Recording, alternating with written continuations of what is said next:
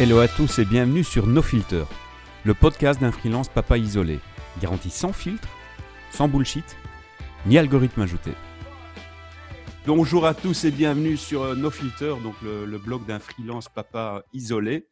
Euh, en ces temps de crise euh, Covid-19, en ces temps de crise coronavirus, je m'étais dit qu'il était quand même intéressant de continuer mes podcasts malgré les événements malgré pour certains, certaines qui connaissent ma vie privée, vous savez ce qui s'est passé, mais voilà, je ne vais pas m'étaler là-dessus. Mais show must go on, la vie doit continuer.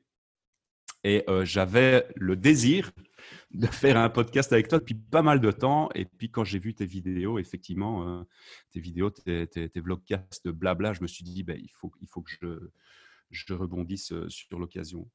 Donc aujourd'hui, je suis avec Lucas, Lucas Béguin, serial entrepreneur liégeois. Hein, c'est quand même bon de le rappeler, liégeois avant tout. Je vais essayer de ne pas avoir trop l'accent de Liège, hein, je vais faire du mieux que je peux. T'inquiète pas, ma, copine euh, vient de la région liégeoise aussi et, ça commence parfois à déteindre. Petit clin d'œil à toi. Euh, donc, serial entrepreneur liégeois, business mixologist, euh, happiness prophet, ça c'est le mot qui m'est venu en tête ce matin.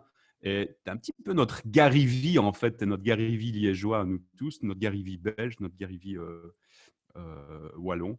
Ben, écoute, à toi la parole. Lucas, peux-tu te présenter sans détour, sans filtre, sans bullshit, ni algorithme ajouté Je te laisse parler. Eh ben super, ben merci. Et effectivement, tu as trouvé un nouveau terme, happiness prophète. Je n'avais jamais, on m'avait jamais dit ça. Et pour le Gary ben, je pensais aussi comme un très très grand compliment. Euh, ben, pour faire très court, moi aujourd'hui je suis business mixologist. J'aurai l'occasion d'en parler, à mon avis, un peu plus tard euh, dans la discussion. Mais aujourd'hui, moi, ma volonté, c'est d'aider les personnes à, devenir ou redevenir ce que j'appelle des entrepreneurs optimistes. Euh, parce que par mon parcours, donc j'ai jamais fini mes études, euh, j'ai jamais eu de job, etc. Euh, j'ai toujours remarqué que développer l'optimisme, bah, c'était la seule chose qu'on avait et qu'on pouvait maîtriser et qui permettait de, de pouvoir avancer. Donc, j'ai d'abord travaillé comme apprenti dans une microbrasserie liégeoise avec la bière Cursus, que tu connais peut-être aussi. Ouais, ouais, ouais, ça me dit quelque chose. Ah ben, il faudra la goûter, elle est, délicieuse. Et, en fait, à l'époque, j'ai pu travailler pour le rêve de deux jeunes. Et, deux ans après, ben, vient le moment où ils doivent m'engager, où moi, tout confiant, je me dis, ah, ils vont m'engager, c'est parti. Et finalement, ils ne m'engagent pas parce qu'ils doivent racheter des, cuves et, des, et comment dire, du matériel pour développer leur activité. Et donc, ben, je me retrouve au, chômage. Et là, euh, je me dis, OK, qu'est-ce que je vais faire? Et puis, je passais des entretiens d'embauche et ça ne se passait pas bien puisque je n'avais pas ce petit diplôme. Et donc, euh, j'ai commencé à utiliser les réseaux sociaux de manière intelligente en me disant, bah, au lieu de simplement montrer que je fais la fête à Liège comme tout bon liégeois, bah, je vais montrer mes compétences. Et c'est comme ça qu'un jour, j'ai rencontré une personne qui m'a lancé comme formateur et consultant réseaux sociaux. Et c'est comme ça que je suis devenu en fait indépendant. Et puis au fil du temps, bah, j'ai développé diverses activités. Euh, avec chaque fois le point commun, c'est la communication, le storytelling qui ont été vraiment les, euh, les piliers. Et donc voilà, et donc aujourd'hui, bah, je, vis de ce conseil pour les gens, de cette aide, de cet accompagnement. Euh, voilà. D'accord, donc un véritable self-made man grâce aux réseaux sociaux. Maintenant, je sais que le, bassin liégeois est très, est très connecté. Moi, à l'époque, j'avais travaillé euh, pour une start-up qui s'appelait Sheep Studio à Liège. Euh, Stéphane Pire, d'ailleurs, que je salue au passage si jamais il nous, il nous regarde, aussi un serial entrepreneur. Et je me souviens qu'à l'époque, je cherchais un job et j'avais cherché mon job et j'avais crié à l'aide sur Twitter. Et Stéphane avait vu ce, tweet. Et euh, voilà, tout simplement, on s'est donné rendez-vous, euh, je ne sais plus, je crois au Point Chaud, Point Chaud à Liège. Et, euh, et, puis voilà, on a signé le contrat. Et, donc, c'est une belle chose. Quoi. Donc, donc voilà. Donc, Lucas, effectivement, suite à ton parcours, etc., qui est bah, riche en rebondissements, tu as créé il y a quelques années le concept Grill Island. Euh, est-ce que tu peux nous en dire un petit peu comment t'es venue cette idée qui est assez, euh, c'est une idée bleue ou jaune, je ne sais pas comment ce qu'on dit encore. En somme, peux-tu nous expliquer l'itinérance de ton idée? Comment comment c'est venu? C'est très, très, très simple. C'est un jour, mon meilleur ami, on avait un lunch ensemble et il me dit Écoute, Lucas, j'ai un, un, nouveau pro. Ben, j'ai vu un truc incroyable. C'était à Dubaï, c'était à Miami. Et, euh, mhm. il imitera mieux que moi chaque fois, mais il me répond en me disant Ouais. Euh, moi, je lui réponds en disant Écoute, mec, je suis full, euh, j'ai pas le temps, fous-moi la paix. Et puis il montre la photo de ce fameux barbecue. Et là, je fais Oh, il faut qu'on le fasse. Et en fait, l'idée, elle est venue. Ben, le concept, en fait, c'est un bateau en forme de donuts avec au milieu un barbecue. Et le but, c'est de passer un mhm. bon moment. Et en fait, je dis à mon, à, mon meilleur ami à l'époque, je dis, écoute, ça doit déjà exister tellement c'est génial. Et en plus, nous, Belges, on est les rois du barbecue. Et en fait, on se renseigne et ça n'existe pas. Et, euh, et, lui, en fait, est dans un business où il est courtier en assurance, donc rien à voir. Et moi, j'étais dans les réseaux sociaux et je commençais un peu à en avoir euh, marre de mes clients. Alors, quand je dis marre de mes clients, c'est pourquoi? C'est parce qu'en fait, j'étais frustré de leur apporter du conseil, mais qu'ils ne l'écoutaient jamais. Parce qu'ils voulaient toujours en faire par eux-mêmes, etc. Donc, je dépendais d'eux. Et là, je me suis dit, tiens, c'est le bon moyen de pouvoir utiliser mes compétences, mais dans mon propre business, et en fait, de montrer aux gens par l'expérience. En le testant moi d'abord, après, j'avais plus de crédibilité à leur dire, regardez, voilà comment on a fait. Et donc, c'est comme ça que l'aventure s'est lancée, euh, où on a eu l'idée, je pense, en janvier 2017. Et en juin 2017, le premier bateau partait euh, sur le lac euh, avec, avec à son bord bah, des clients. Et donc, ça, c'est le début d'une très chouette aventure. Excellent, excellent. Tu as fait ça sur quel lac? Enfin, On est du côté de, de Malmedy, Francorchamps. c'est le lac de Robertville. D'accord, ok, ok, ok. Ce qui est un peu loin, mais c'est le premier en fait qui a dit oui sans devoir passer par des. Euh, en fait, moi, je suis allergique aux dossiers, aux, gros dossiers qu'il faut remplir, etc. Et en fait, ils m'ont dit oui directement et on a, on a directement été là-bas. Et la première année, ce qu'il faut savoir, c'est qu'on était juste mon, bah, mon meilleur ami et moi à y aller le week-end. Donc, mhm. on avait, notre, bah, on avait notre job la, semaine et le week-end, on se tapait. Donc, c'est de Liège à là-bas, c'est une heure aller, une heure retour. Et tous les week-ends, on allait là-bas mettre nous-mêmes les mains dans la mouise pour en fait savoir comment, mieux, bah, comment, comment ça marche et pouvoir par la suite déléguer. Quoi. Excellent, excellent. Euh, ça me rassure le fait que tu me dises que tu es allergique au dossier. Moi aussi, moi, c'est ce genre de choses. Euh, moi, ça me bloque, quoi. ça me bloque dans ma créativité, dans mon esprit entrepreneurial, etc. Euh, je pense entre autres, entre autres, je le fais, hein, mais entre autres aux offres de marché public, c'est juste, c'est un, découragé, quoi, je veux dire. En, fait, je pense, je sais la, raison qui, qui, à mon avis, et toi, ça doit être pareil, c'est juste que c'est une perte de temps. Dans le sens où notre temps aujourd'hui en tant qu'entrepreneur, c'est ce qui est incroyable. Et moi, devoir remettre tout un truc sans être sûr que derrière, on va te le prendre, moi, c'est. Voilà. Et donc, euh, effectivement, le, j'ai. Euh, et je pense que j'ai perdu beaucoup de business. Bah, pas que j'ai perdu, mais je suis passé à côté de certaines opportunités parce que je n'ai pas pris la peine de, rentrer dans ces cadres. Mais voilà, je suis comme ça. Non, mais c'est ça, ça, Écoute, on est comme ça. Si on est freelance, dans le mot freelance, il y a le mot free aussi. Et c'est pas pour rentrer dans des cases, etc. J'avais lu à un moment sur le, le, forum des social media professionnels Belgium que tu connais, dont tu fais partie, euh, quelqu'un qui avait mis en commentaire euh, dans les offres de marché public, il y a deux gagnants. Celui qui remporte le marché et celui qui n'y répond pas. tous les autres sont perdants, dans le sens où tu perds du temps, tu perds de l'argent, etc. Mais, euh, mais bon, voilà. Euh, concernant Grill Island, tu as dû faire une levée de fonds ou comment ça s'est passé? Tu avais tes propres capitaux ou... Alors, bah, l'histoire aussi est incroyable et que ça montre que des fois, la théorie, c'est bien beau, hein, aller voir des banques qui vont vous prêter de l'argent. Sauf que nous, on a... donc, il faut savoir qu'un bateau coûtait 17 000 euros et qu'on voulait deux ah bateaux 34 000 euros. Et on va voir une banque où on se dit 34 000 euros, bah, ça va, ils ont déjà vu pire. Et en fait, on nous a dit, OK, mais vous mettez 20 000 euros sur un compte. Et je les regarde en disant, mais Coco, si on avait ces 20 000 euros, je ne serais pas en face de toi en train de. Et donc, ce qu'il y a, c'est que moi, je, venais de finir, bah, j'avais lancé mon activité, donc j'avais mis un peu de côté. Et j'ai payé, moi, mon bateau directement et mon associé a fait pareil. Et en fait, ce qu'on a rajouté en plus pour être sûr, pour valider un peu le projet, c'est un crowdfunding où là, on a, demandé aux gens, je crois que c'était 10 000 euros, mais en fait, ils prenaient des préventes pour l'activité. Donc, de un, ça faisait du marketing parce qu'on en parlait. Et de deux, ça nous permettait d'avoir déjà de la trésorerie et de valider aussi le projet. Parce que si personne n'avait acheté à ce moment-là, bah, voilà. Donc, ce qui se trouve, c'est que les bateaux, en fait, on les a eu au tout dernier moment. Euh, donc, on a communiqué tout sur le concept. Mais voilà, si le crowdfunding n'avait pas marché, on n'aurait peut-être pas, euh, peut pas lancé l'activité. Excellent cette idée de crowdfunding. Euh, vous étiez passé sur quelle plateforme? Parce que je sais qu'il y a tellement de plateformes Kickstarter. Alors, c'était elle s'appelait Crowdin. Alors, je pense qu'elle existe toujours euh, aujourd'hui. Euh, c'est Joseph d'ailleurs d'Hippolito qui, est, qui est un ami qui l'avait lancé. C'est vrai qu'on a été bien accompagné par eux.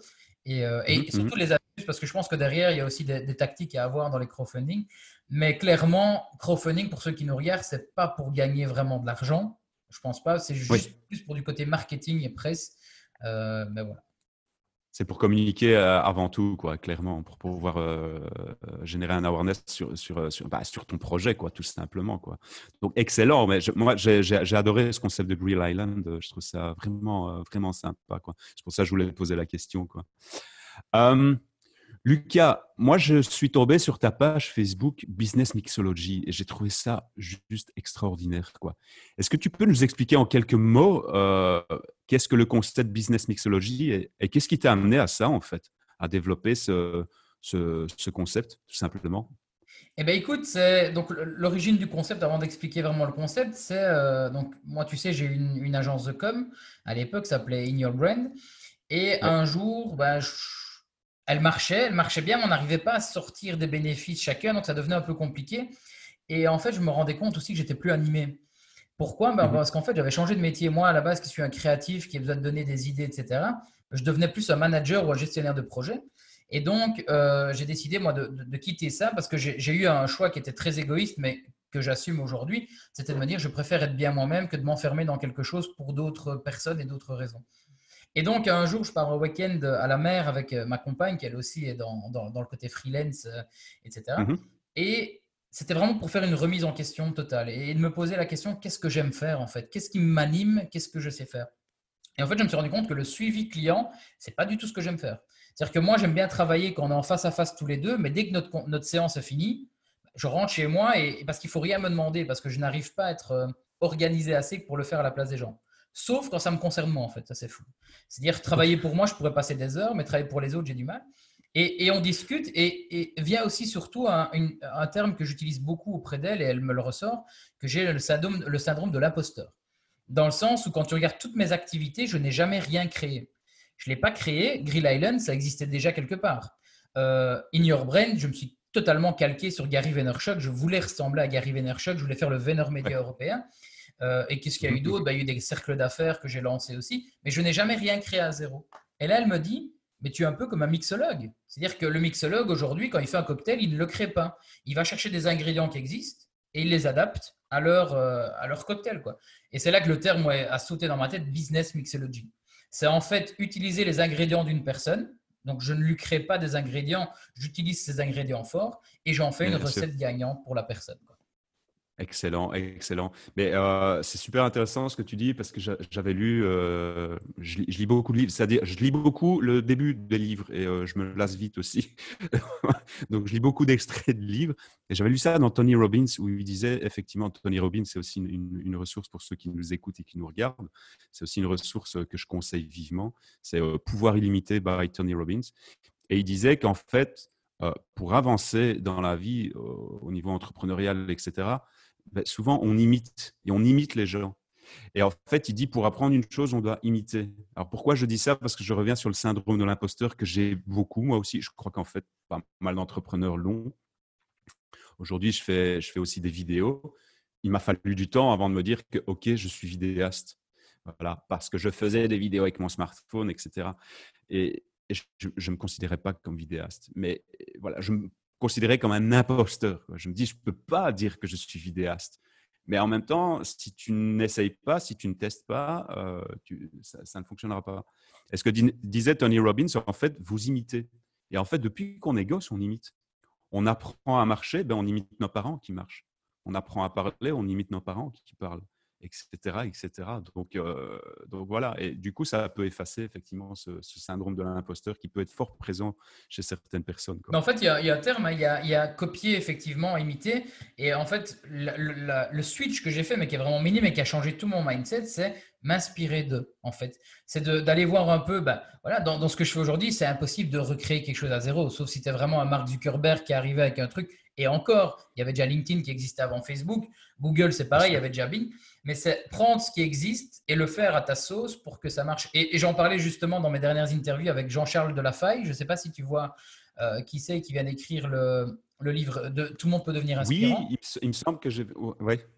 Ouais, ouais, ouais, et donc, et, on parlait et on disait qu'en fait, le burn-out, parce que c'est quelque chose qui, qui touche beaucoup de monde, c'est en fait la taille de ton burn-out est proportionnelle à la taille de ce que tu n'es pas, entre guillemets, par rapport à ton alignement avec toi-même. Donc, plus tu es éloigné de qui tu es vraiment, plus tu as des chances de faire un gros burn-out. Et c'est ça qu'on disait, c'était se réaligner. Et quand j'ai lancé Business Mixology, c'était que j'ai utilisé tout ce que je n'aimais pas, tout ce que j'avais l'impression qui était négatif, Mhm. et en fait, je les ai transformés en force. C'est-à-dire qu'aujourd'hui, le fait de dire, on me disait toujours, tu lances plein d'idées à la minute, bah, en fait, je l'assume. Avec le côté business mixology, je l'assume, et, euh, et voilà. Donc, c'est vraiment ça, je pense, qui est très important, c'est savoir, et ça fait toujours très con hein, quand on entend ça comme ça, mais savoir qui on est. Et Gary appelle ça le self-awareness, c'est savoir qui on est vraiment. Et une fois qu'on est vraiment là-dedans, ben, on commence à dégager quelque chose qui, alors Ouais. inspiré est un grand mot, on imagine toujours des grands leaders, mais qui commence en fait à être tellement ce qui te passionne que les gens le ressentent et, en fait ça, ça- ça se développe tout seul. quoi. Mais à, à- à fond, mais tu l'as, dit, c'est d'abord se connaître soi-même et, euh, et savoir ce qui nous inspire, ce qui nous fait triper, ce qui nous fait, pas seulement l'expression, hein, c'est nos filters, hein, l'objet de mon podcast, euh, ce qui nous fait bander, quoi. Bon, plus pour les hommes que pour les femmes, mais ce qui nous fait euh, vraiment triper, ce qui nous fait lever le matin. Moi, ce matin, je me suis levé euh, facilement parce que je savais que j'avais ce vlogcast avec toi, parce que je sais que j'avais d'autres projets, etc. Bien que j'ai passé euh, pas une super nuit, mais, mais, mais, mais voilà. Et se connaître, effectivement, et s'inspirer soi-même. Après, ça permet d'inspirer les autres. Euh, voilà. Dans ton business mixology, j'ai envie de rebondir aussi sur, euh, sur une chose où tu dis oui, tu t'inspires, tu prends des recettes, etc. Euh, mais mais c'est clairement comme ça qu'on avance. Parce que si je prends un exemple, les grands peintres, euh, les peintres actuels, les grands peintres, les photographes, tout le monde imite. On imite avant de trouver son propre style. Et d'ailleurs, il y a un livre que, que je recommande, encore un livre que j'ai commencé, que je n'ai pas fini, mais n'empêche, qui s'appelle Still Like an Artist. Ouais. Et c'est un, un bouquin, je crois, pour ceux qui ont ce syndrome de l'imposteur ou qui se disent oui, mais je ne peux pas faire, ou je n'ai pas d'idée innovante, ou il n'y a rien de neuf.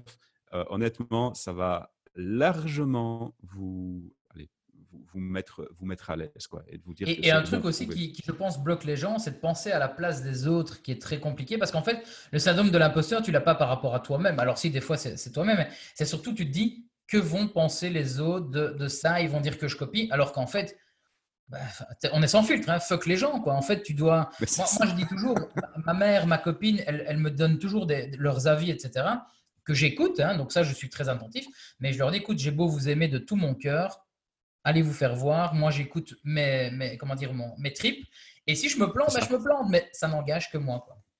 Exactement, exactement. Mais comme tu dis, euh, fuck les gens, enfin, c'est, c'est fuck le ressenti négatif qu'on pourrait avoir par rapport à des éventuels jugements. Parce qu'on, on- enfin, moi, je suis, moi, je suis fort comme ça. hein. Je sais, je me fais des films. euh, Je suis un très grand cinéaste mental, en fait. Euh, ça, il n'y a pas de souci avec ça. Je travaille dessus. Mais, euh, mais, mais, mais fuck, quoi. Et de nouveau, un autre livre, et ça, j'ai vu que tu, l'as, que tu l'avais lu, ou en tout cas, tu avais liké, on en a discuté, je crois, sur LinkedIn.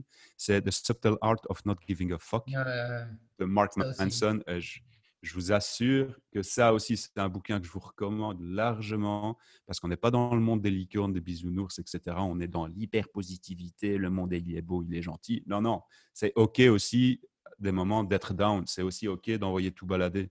C'est c'est aussi OK, mais toujours pour être aligné avec soi, d'être aligné avec, euh, avec ses envies, ce qui nous fait triper. Quoi. Donc, euh, donc voilà. La question, tu en as parlé tout à l'heure, bien entendu, mais j'avais envie d'y venir un petit peu plus longuement là-dessus. Lucas, qu'est-ce qui t'a amené à vouloir te lancer comme indépendant et pas vouloir continuer à être, euh, je sais pas moi, employé dans une boîte ou Qu'est- qu'est-ce qui, a fait qu'un matin tu t'es dit, euh, ouais, moi, je- moi c'est bon, j'ai envie de me lancer. En fait, je n'ai pas eu ce, ce déclic. En fait, je n'ai pas eu le choix. Puisque, comme je t'ai dit, moi, j'ai pas fini mes études et donc, j'avais pas de diplôme. Et donc, il y a quelques fois où j'ai passé des entretiens et, euh, et ce qui se passait, c'est que ça n'allait pas parce qu'on me disait, tu as toutes les compétences, mais tu n'as pas ce papier, donc on peut pas t'engager. Donc, déjà là, j'avais une frustration. Et puis, en fait, de me dire, mais, mais en fait, mais qui êtes-vous pour pouvoir me dire la compétence que j'ai ou pas, quoi? Et donc, c'est là où petit à petit, et c'est par la chance de faire des rencontres, je, je- je citerai ici Fred Colantonio et euh, Mhm. Marc-Alexandre Legrain. Un jour, on va manger un petit lunch. Je pensais être un lunch sympa où on allait juste discuter comme ça parce qu'on s'était déjà rencontrés à l'époque. Et en fait, ça se retrouve à ce qu'ils se mettent à deux contre moi, ils me challenge quoi. Et Lucas, qu'est-ce que tu vas faire maintenant, etc., etc. Et, ce jour-là, ben, Fred et Marc, euh, Marc Alexandre ont vraiment un terme qui me dit en fait, toi, Lucas, tu es l'expert de la nouvelle génération. C'est-à-dire que tu comprends le business, mais tu comprends les moyens, les nouveaux outils pour l'utiliser. Et c'est comme ça qu'en fait, Fred m'a ensuite proposé de devenir formateur pour lui. Il avait une agence de, pardon, de, de formateurs. Et, et en fait, ça s'est fait un peu tout seul. Et donc, je pense que cursus s'est terminé en, je ne dis pas de bêtises, je crois que il, ne m'engage pas en octobre 2015 et c'est en mai 2016 que je deviens indépendant temps plein. Mais c'est vrai que je n'ai pas eu un jour comme ça ce déclic. C'est des, des, petites mhm. étapes qui ont fait qu'à un moment donné, bah, effectivement, je veux rien devoir à personne. Quoi.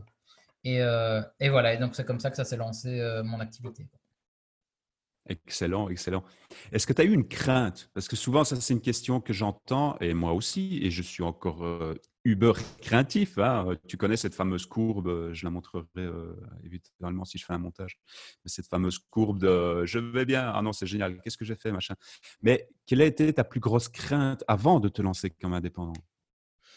En fait, je ne sais pas expliquer d'où ça vient, mais j'ai un filtre chez moi qui fait que j'arrive à me focaliser sur certaines choses et pas d'autres. C'est-à-dire qu'en fait, je n'ai pas peur. Je n'ai pas peur pour. Alors, c'est pas du tout en mode euh, je me la pète ou quoi, mais c'est vraiment que j'arrive à faire un focus. Je n'arrive. En fait, si, en fait, je sais d'où ça vient, c'est que j'arrive à relativiser. Moi, il y a, quand j'avais 18 ans, j'ai perdu mon papa. Et donc, j'ai vu que la, la, vie était totalement différente en se disant mais pourquoi est-ce qu'on se prend la tête à faire des trucs alors que demain, on peut faire un accident de voiture et puis être là? Et c'est vrai que c'est ça aussi qui fait que, et tu m'as appelé euh, Happiness Prophet, et aussi on me dit que je suis un optimiste euh, increvable, mais c'est ça en fait, c'est de se dire, mais quand tu fais la, la, mise en perspective, qu'est-ce qui peut être le pire qui puisse t'arriver? Ben, Avoir une entreprise qui plante, il y aura toujours des moyens, parce qu'on est ici en Belgique, on est quand même bien soutenu, tu tomberas jamais à la rue ou tu auras toujours des... Et donc en fait, chaque fois, je me demande qu'est-ce qui est la pire des choses qui puissent arriver. Et c'est ça aussi qui fait que j'ai changé d'activité au cours du temps, c'est passer du temps avec avec ma famille, etc. Euh, et, en fait, la crainte, j'en ai pas eu parce que je me dis, dans ma tête, je ne peux pas ne pas réussir. C'est-à-dire que peut-être que je ne ferai pas toute ma vie ce que je fais aujourd'hui. Le projet que je lance aujourd'hui va peut-être pas réussir, mais je sais qu'un jour ou l'autre, j'arriverai à rebondir.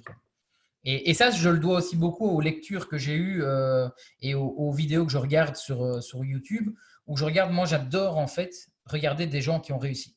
Et, la définition de réussir, elle est très large. Hein. Ça peut être des gens qui, qui soit ont acquis une compétence, qui ont un business qui tourne, qui sont riches, qui sont millionnaires, peu importe. Et en fait, je regarde ce qui s'est passé chez eux qui fait que.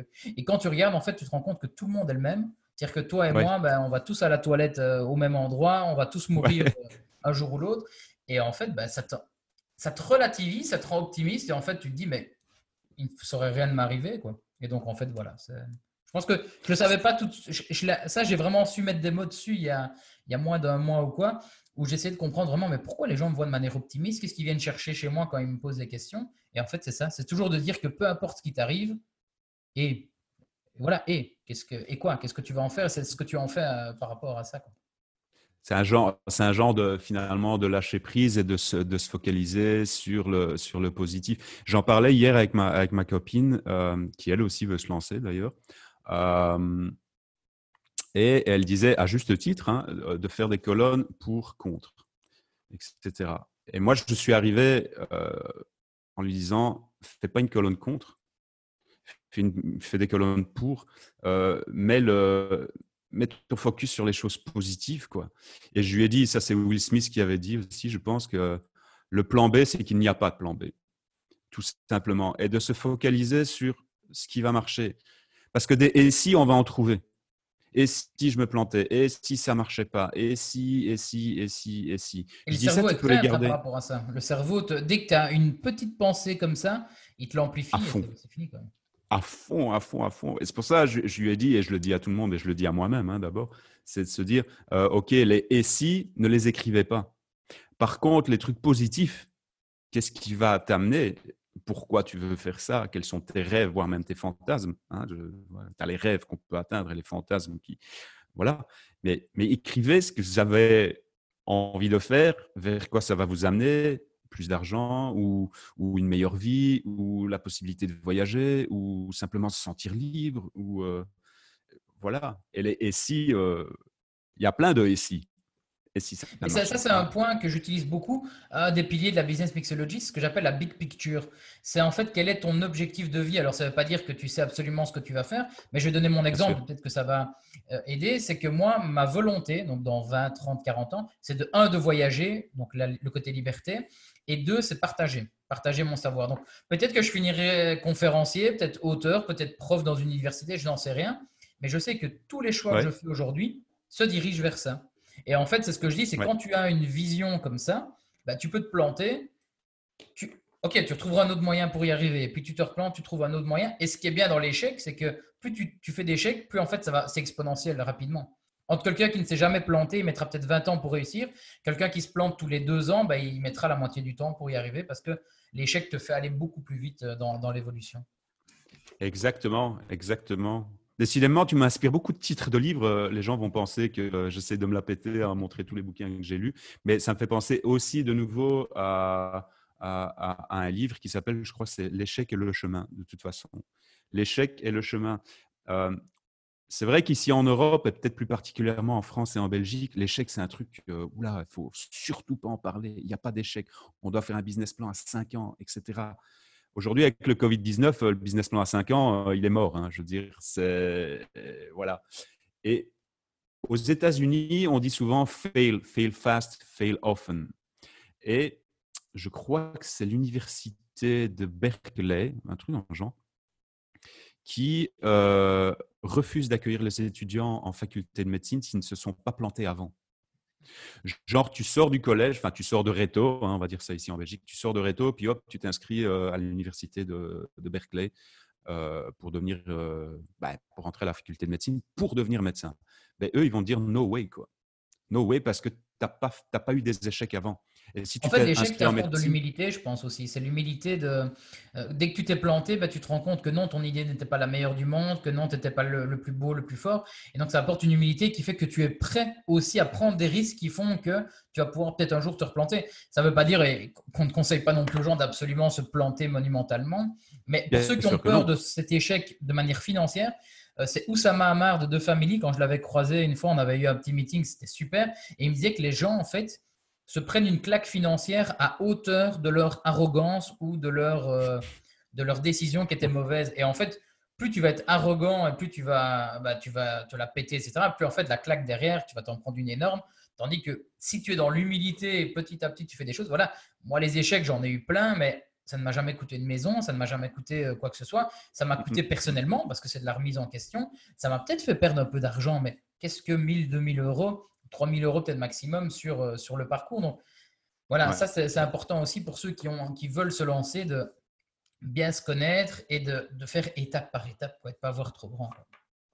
Just do it, quoi. C'est ça. quoi. C'est just do it. je tout le temps. La phrase que j'adore dire, surtout dans la communication réseaux sociaux, parce que les gens se prennent la tête pendant des heures. Est-ce que je peux poster ça? Est-ce que ça, c'est parfait? Fait est mieux que parfait plus de chances en, réfléchissant de jamais poster le truc, alors qu'une fois qu'il est fait, tu vas te rendre compte que la perfection, c'est totalement euh, subjectif et que toi, tu vas peut-être trouver ma vidéo totalement parfaite et moi, je vais la trouver totalement dégueulasse. Et en fait, bah, les gens vont penser comme toi et ça va tourner. Quoi. Donc, Exactement, exactement. Ça me fait penser à la vidéo que j'ai postée il y a huit mois, euh, non, il y a même plus d'un an, je crois, parce que je faisais des vidéos YouTube régulièrement. J'en faisais. Bon, maintenant, j'en fais beaucoup moins.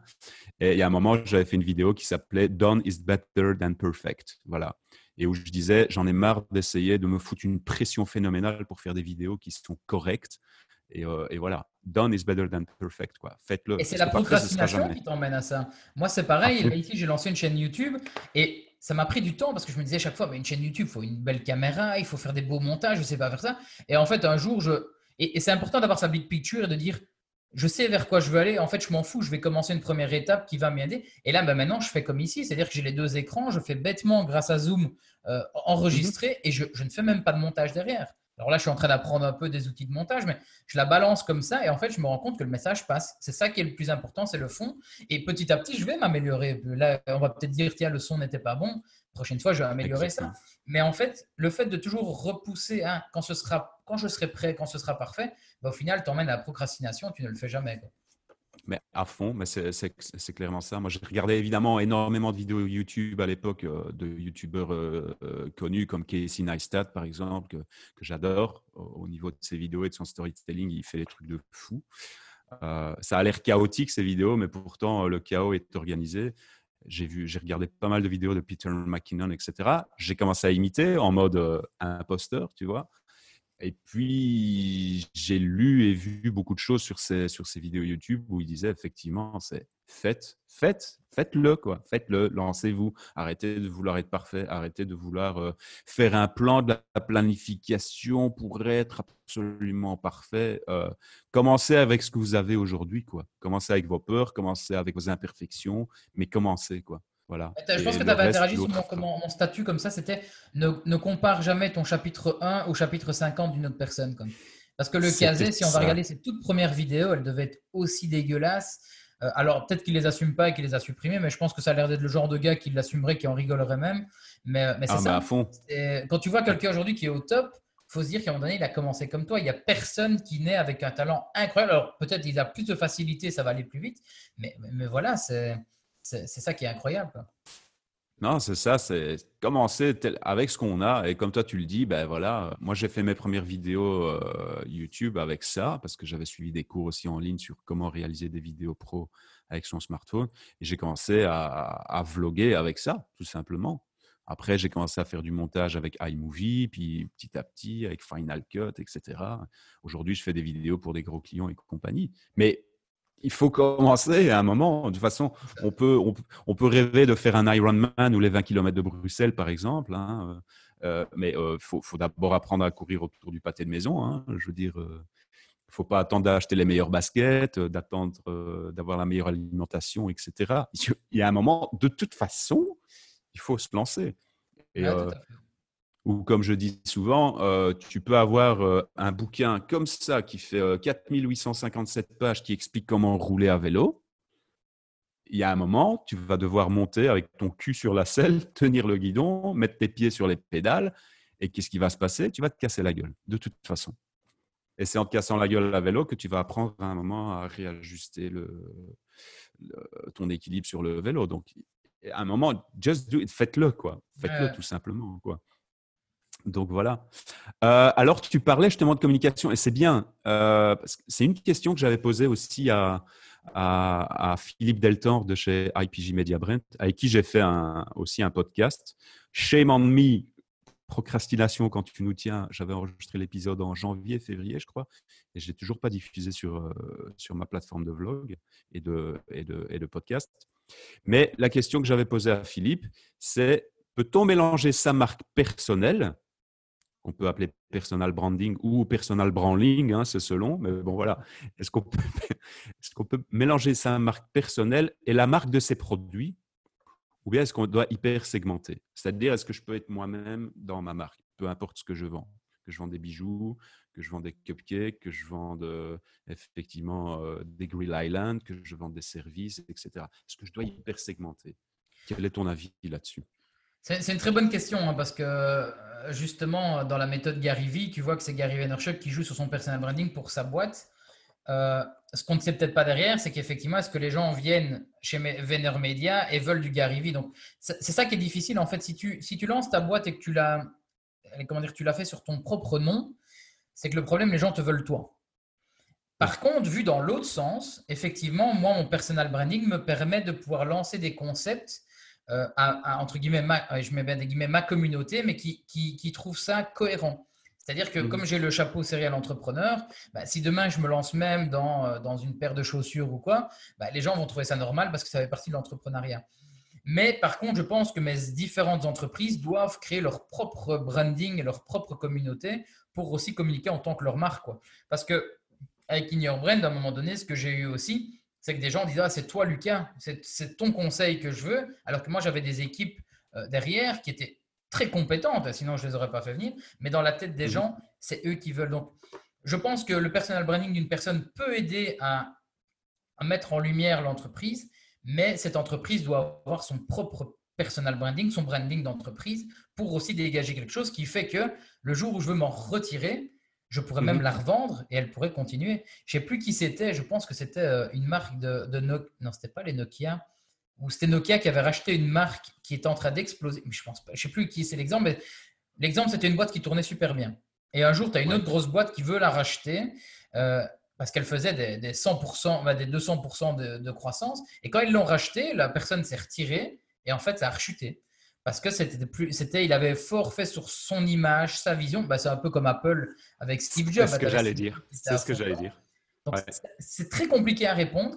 Et c'est ça que je pose toujours comme question. Quelle est votre vision long terme par rapport à l'entreprise que vous allez lancer? Est-ce que si vous voulez un jour être 300 dans la boîte, etc., pour moi, il faudra avoir un branding d'entreprise quand même. Par contre, si vous voulez rester freelance et rester tout seul et faire ce qu'on appelle le soloprenariat, comme maintenant je le fais aujourd'hui, j'ai pas de mal à dire c'est business mixology by Lucas Beguin.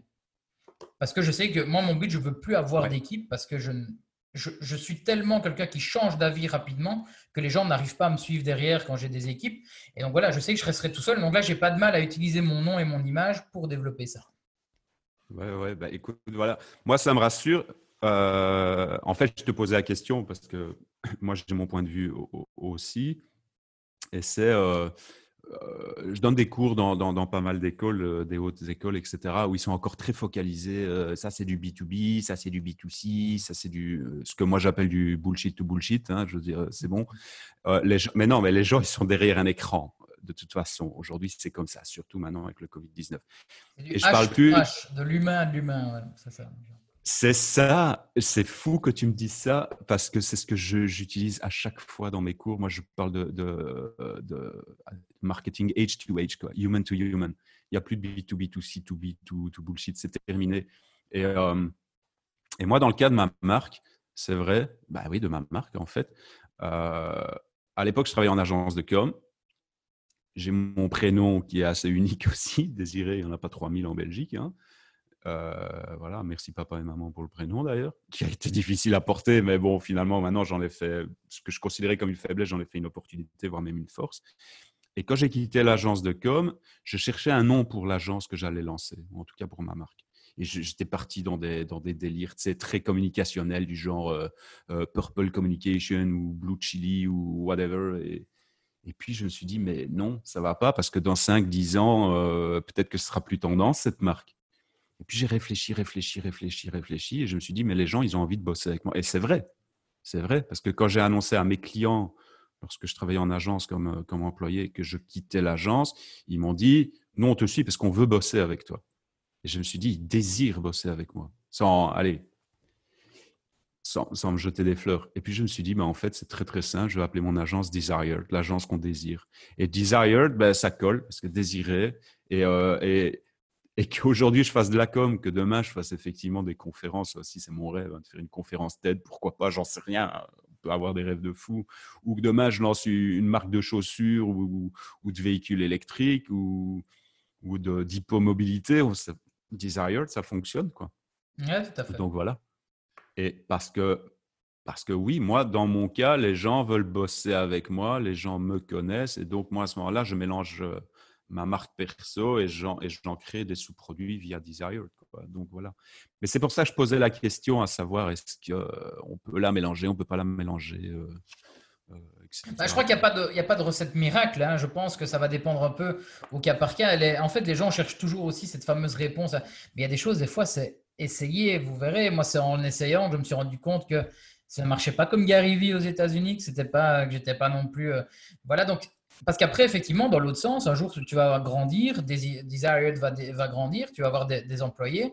Bah, c'est aussi mhm, mhm. l'éducation du client de dire, écoutez, certes, vous faites appel à l'entreprise, mais ce n'est pas à moi. Et limite, moi, la, façon que j'avais trouvé pour séparer, pour qu'ils comprennent, c'était OK, vous voulez un entretien avec moi et uniquement moi, bah, c'est plus cher. Mais c'est compliqué aussi parce que dans l'autre sens, ça veut dire que tu sous-estimes peut-être ton équipe en disant bah, pourquoi en allant travailler avec toi, c'est beaucoup plus cher que si je travaille avec le reste de ton équipe, alors que tu me dis qu'ils sont au même. Ben, qui, voilà, comme je dis, il n'y a pas de recette miracle, il faut trouver un peu comment ça fonctionne. Quoi. Mais, euh, Oui, et puis de toute façon, il faut essayer. Quoi. Je veux dire, on peut tirer des plans sur la comète, euh, faire des plans dans tous les sens avec des KPI, des objectifs, et tout ce que tu veux. Je veux dire, il y a un moment, euh, tu dois te lancer. Quoi. Point barre. Quoi. Point barre. Quoi. Tu parles beaucoup de Gary Vee et et moi aussi, je suis un grand fan, euh, je, suis vraiment un, très très grand fan de, Gary Vee. D'ailleurs, c'est probablement la personne qui m'a le plus euh, motivé et inspiré dans mes choix entrepreneuriaux, mais aussi celle de, par exemple, lancer sur TikTok, parce que Gary Vee avait dit dans un de ses podcasts, oui, mais allez-y, lancez-vous sur TikTok, etc. Euh, donc, du coup, je me suis lancé sur TikTok dans le but de donner des cours TikTok. Maintenant, je donne des formations TikTok ici en Belgique, en Suisse, etc. Tout ça pour dire que Gary Vee m'a inspiré, mais un truc de fou. Toi, qu'est-ce qui t'a inspiré chez lui, chez Gary Vee? Qu'est-ce qui t'a qu'est-ce qui t'a inspiré tout simplement? Ce qui m'a inspiré chez lui, c'est que je trouve que, alors, c'est le, premier qui a réussi à mettre des mots sur ma façon d'agir. C'est-à-dire que j'ai toujours été complexé. Les gens, ils me disaient toujours dans les conseils, c'est fais qu'un seul business, focus-toi à 100% dessus, etc. Et en fait, j'arrivais pas parce que j'ai besoin, et maintenant que je me connais encore mieux, j'ai besoin d'être sur différents trucs. Et un jour, il a dit une, phrase qui a vraiment été le déclic, c'est il a dit, je me vois comme le mec au cirque qui a euh, les tiges avec les assiettes dessus. Ouais, tu, lances, tu en fais tourner une, puis tu fais tourner. Et en fait, je me vois dans mes business comme ça. C'est-à-dire que je lance plein de trucs et s'il y en a un qui tombe, qui tombe bah, c'est pas grave, j'ai les autres. Et, depuis ce moment-là, c'est vrai que tout ce que. Moi, j'ai un problème, en fait, c'est d'arriver à exprimer ce que, ce que je pense de, manière structurée. Je suis pas très bon. Et je trouve qu'en écoutant ces conférences, etc., chaque fois, je n'apprenais pas grand-chose, mais j'étais là, mais oui, en fait, c'est comme ça qu'il faut le tourner. Il arrivait toujours à le tourner. En fait, il, il utilise un storytelling qui est incroyable.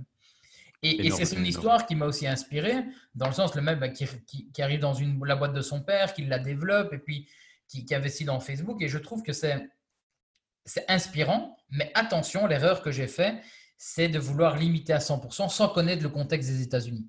Parce qu'aux États-Unis, ça ne se passe pas non plus. Quand il dit qu'il peut faire une journée euh, à 10 000 euros, euh, à 10 000 dollars euh, pour sa journée les 4D, là, tu fais ça ici, mm-hmm. les gens te regardent avec des grands yeux, quoi, parce que déjà, leur demander 150 euros pour une journée, c'est compliqué.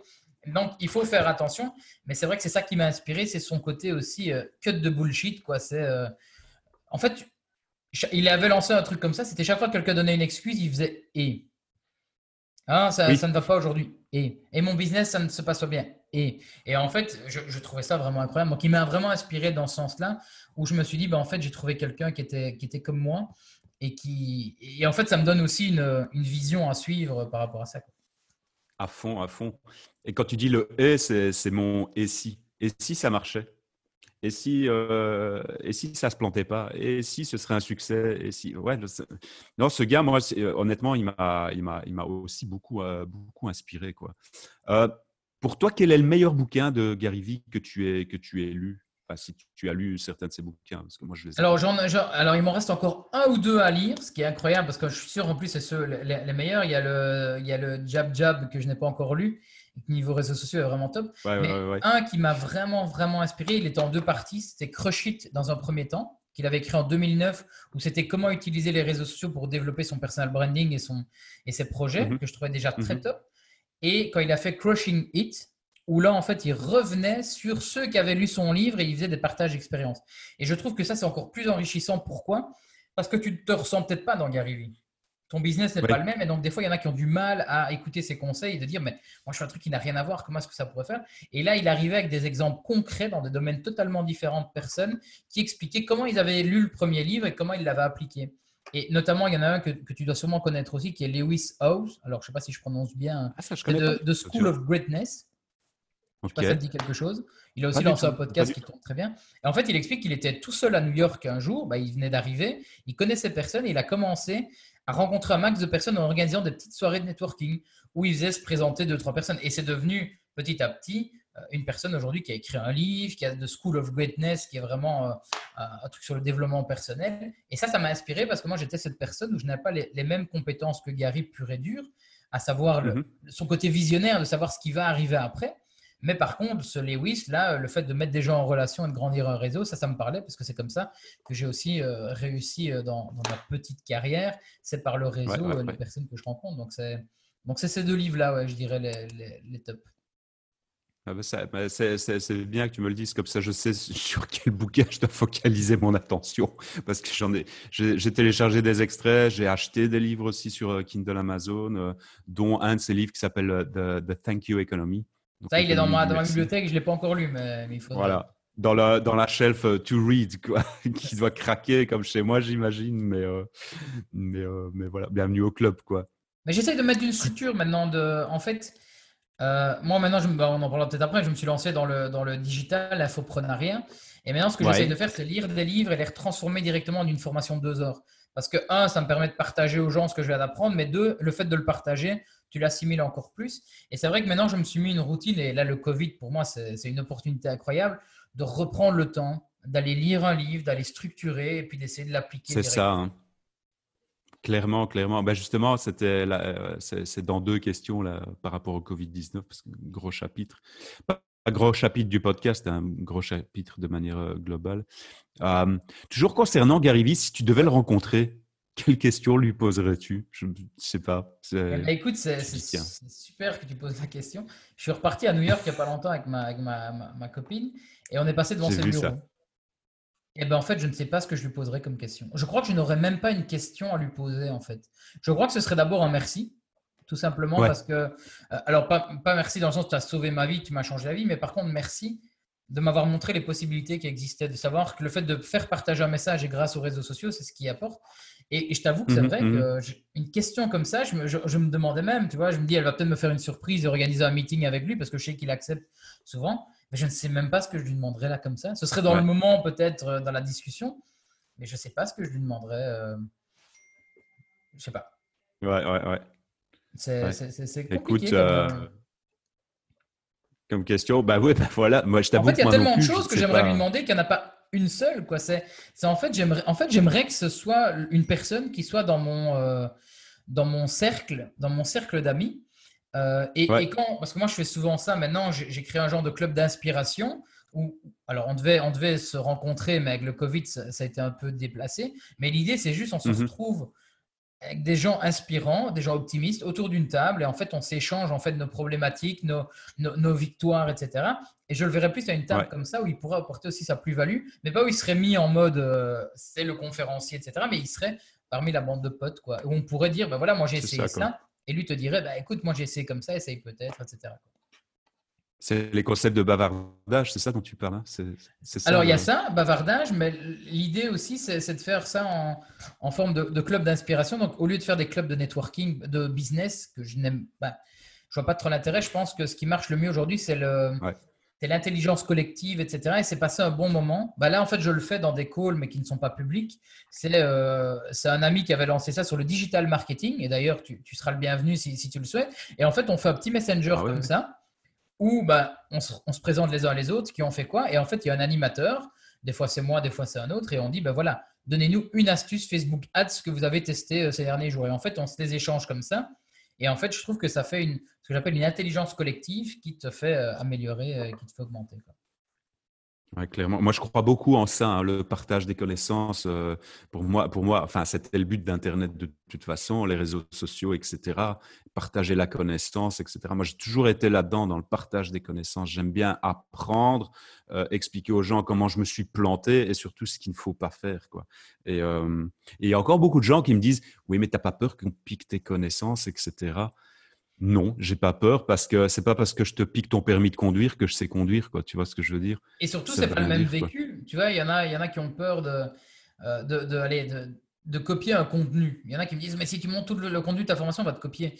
Mais moi, je sais très bien, pour avoir donné plein de formations, que je casse personnellement les codes par rapport à ceux que je connais. C'est-à-dire que je vais jamais avec des slides. C'est-à-dire que moi, ma première question, c'est de dire tiens, aujourd'hui, qui êtes-vous? Que faites-vous? Qu'attendez-vous de cette formation?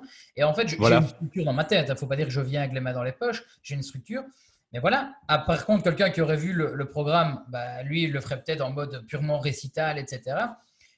la seule chose qui nous différencie de nos concurrents et de quelqu'un d'autre, c'est nous-mêmes, en fait, puisqu'on a une vision différente, on a une façon de faire différente. Et donc, euh, donc moi, j'ai pas peur de ça. Et justement, je dis aux gens, copiez-moi, imitez-moi. Euh, quand je fais des publications, inspirez-vous-en pour créer les vôtres. Mais le message est différent dans le fond. Non, clairement, clairement à nouveau, c'est comme tu dis, c'est se connaître, euh, c'est se connaître soi-même de toute façon. Quoi. On approche doucement de la fin. J'ai encore trois dernières questions. J'espère que tu as encore du temps. Ouais. Oh oui, j'ai bloqué le temps, donc il n'y a pas de souci. Alors justement, on va arriver au, chapitre qui nous occupe tous euh, aujourd'hui. C'est bah oui, c'est le coronavirus, la crise, la crise Covid-19. Euh, ma question, c'est un peu, c'est une question un peu fourre-tout. C'est comment la crise du Covid-19 a-t-elle impacté ton business? Comment est-ce que cette crise va-t-elle impacter le business des entrepreneurs? De manière globale Je parle euh, principalement en Belgique. En clair, la sous-question de tout ça, c'est est-ce que c'est plutôt une menace ou est-ce que c'est plutôt une opportunité, justement? Excellente question. Alors, pour répondre, j'essaie de répondre dans l'ordre. Comment ça a impacté mon business? Euh, Ce mhm. qu'il y a, c'est que depuis le mois de, de mois d'août de l'année passée, euh, j'ai voulu recréer mon business. C'est-à-dire que je dépendais beaucoup de formations présentielles, etc. Et je dépendais beaucoup de mon, de mon tarif horaire. Savoir si je travaillais, bah, j'étais payé. Si je travaillais pas, j'étais pas payé. Et donc, depuis le mois d'août, mhm. j'essaye de mettre en place ce que j'appelle une, une, scalabilité à mon business. C'est quoi la scalabilité? C'est le, terme anglais de scaler. C'est en fait mmh mmh gagner plus que ce que je ne peux produire.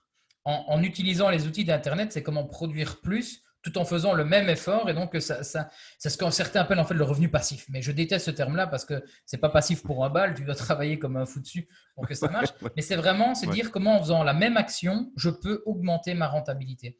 Et donc, depuis le mois d'août, j'ai commencé à me créer un catalogue de formation en ligne. J'ai commencé à, à faire en sorte que mes coachings, je puisse les faire à distance aussi. J'ai aussi créé des produits qui font que, euh, ben, en fait, même dans le business réel, à l'époque, j'avais remarqué que à l'époque d'InYourBrain, on facturait nos clients pour gérer leurs réseaux sociaux entre environ entre 500 et 1500 par mois en fonction de ce qu'ils prenaient. Mais pour gérer mhm. un mois. Et un jour, j'ai organisé une formation de 3 heures où c'était 150 euros par personne et on était 6 personnes, je crois. Ça veut dire qu'en 3 heures, on gagnait 900 euros, qui était la moyenne de ce qu'on gagnait sur un mois. Et là aussi, ça a commencé à réfléchir et c'est une technique que j'utilise souvent, c'est la technique du paresseux. Comment gagner plus en faisant moins? Et en fait, comme j'ai mis tout ça en place, bah ici, pour répondre à ta question, comment ça impacte? Bah Oui, j'ai perdu certaines conférences qui étaient en présentiel, j'ai perdu certaines formations, mais qui sont déplacées. Mais par contre, je mhm, continue à gagner ma vie puisqu'il y a la vente de formation en ligne, euh, il y a la vente de coaching en ligne, il y a des groupes aussi où les gens s'abonnent pour être dans un groupe secret où on peut discuter, etc. Bien sûr. Donc en fait, personnellement, et, j'ai peur que ce soit égoïste dit comme ça parce que je sais qu'à côté, il y en a qui, qui souffrent, mais mais je ne le ressens pas encore trop. Et surtout, c'est une opportunité parce que j'ai le temps de mettre en place tous ces process qui faisaient que dans ma vie de tous les jours, quand tu travailles sur un business et que tu veux en développer un sur le côté, bah, il passe après. Là, comme mon business principal, à savoir les, formations, le présentiel, etc., a été mis de côté, bah, j'avance de manière incroyable et quand l'économie va repartir, bah, je serai prêt. quoi. Et je pourrai continuer à faire mon taf euh, et tout ça. Donc, c'est une phrase que je dis souvent, c'est que les gens, en fait, ils travaillent dans leur business et pas sur leur business. Et, c'est vraiment un truc que je fais depuis six mois, c'est me dire, à un moment donné, je prends une journée pour réfléchir à mon entreprise, à savoir comment créer un nouveau service, comment réfléchir à ça, comment améliorer Chikuchak. Euh, c'est comme le boulanger, ben, le boulanger travaille dans son business, c'est-à-dire qu'il vend ses pains et il ne se pose pas de questions. Il se lève le matin à 4 heures, il les fait, puis il part. Tandis que s'il travaille sur son business, il réfléchirait peut-être en disant, si chaque personne qui m'achète un pain au chocolat, je lui proposais un croissant à moitié prix en plus. Bah, effectivement, sur 50 ah cents en plus par client, c'est pas beaucoup, mais tu fais fois la quantité, bah, fin du mois, il se rendrait compte qu'il a peut-être doublé son chiffre d'affaires pour un simple petit geste. Et donc, c'est, moi, je vois ce, Covid comme cette opportunité de pouvoir réfléchir. Et je pense que c'est ce qui se passe. C'est pour ça que j'ai de plus en plus aussi de, de calls avec des gens, c'est qu'ils se rendent compte que leur job, ça ne va pas. Euh, ils se rendent compte aussi, bah, dès qu'il y a une crise, bah, ils, l'ont, ils l'ont bien loin et ils ne savent pas comment adapter.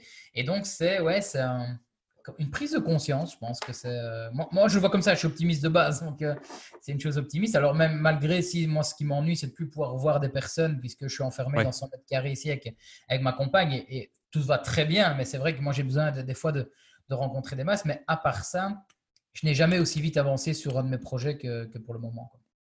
Que depuis le moment, oui, ouais, c'est clair, c'est clair.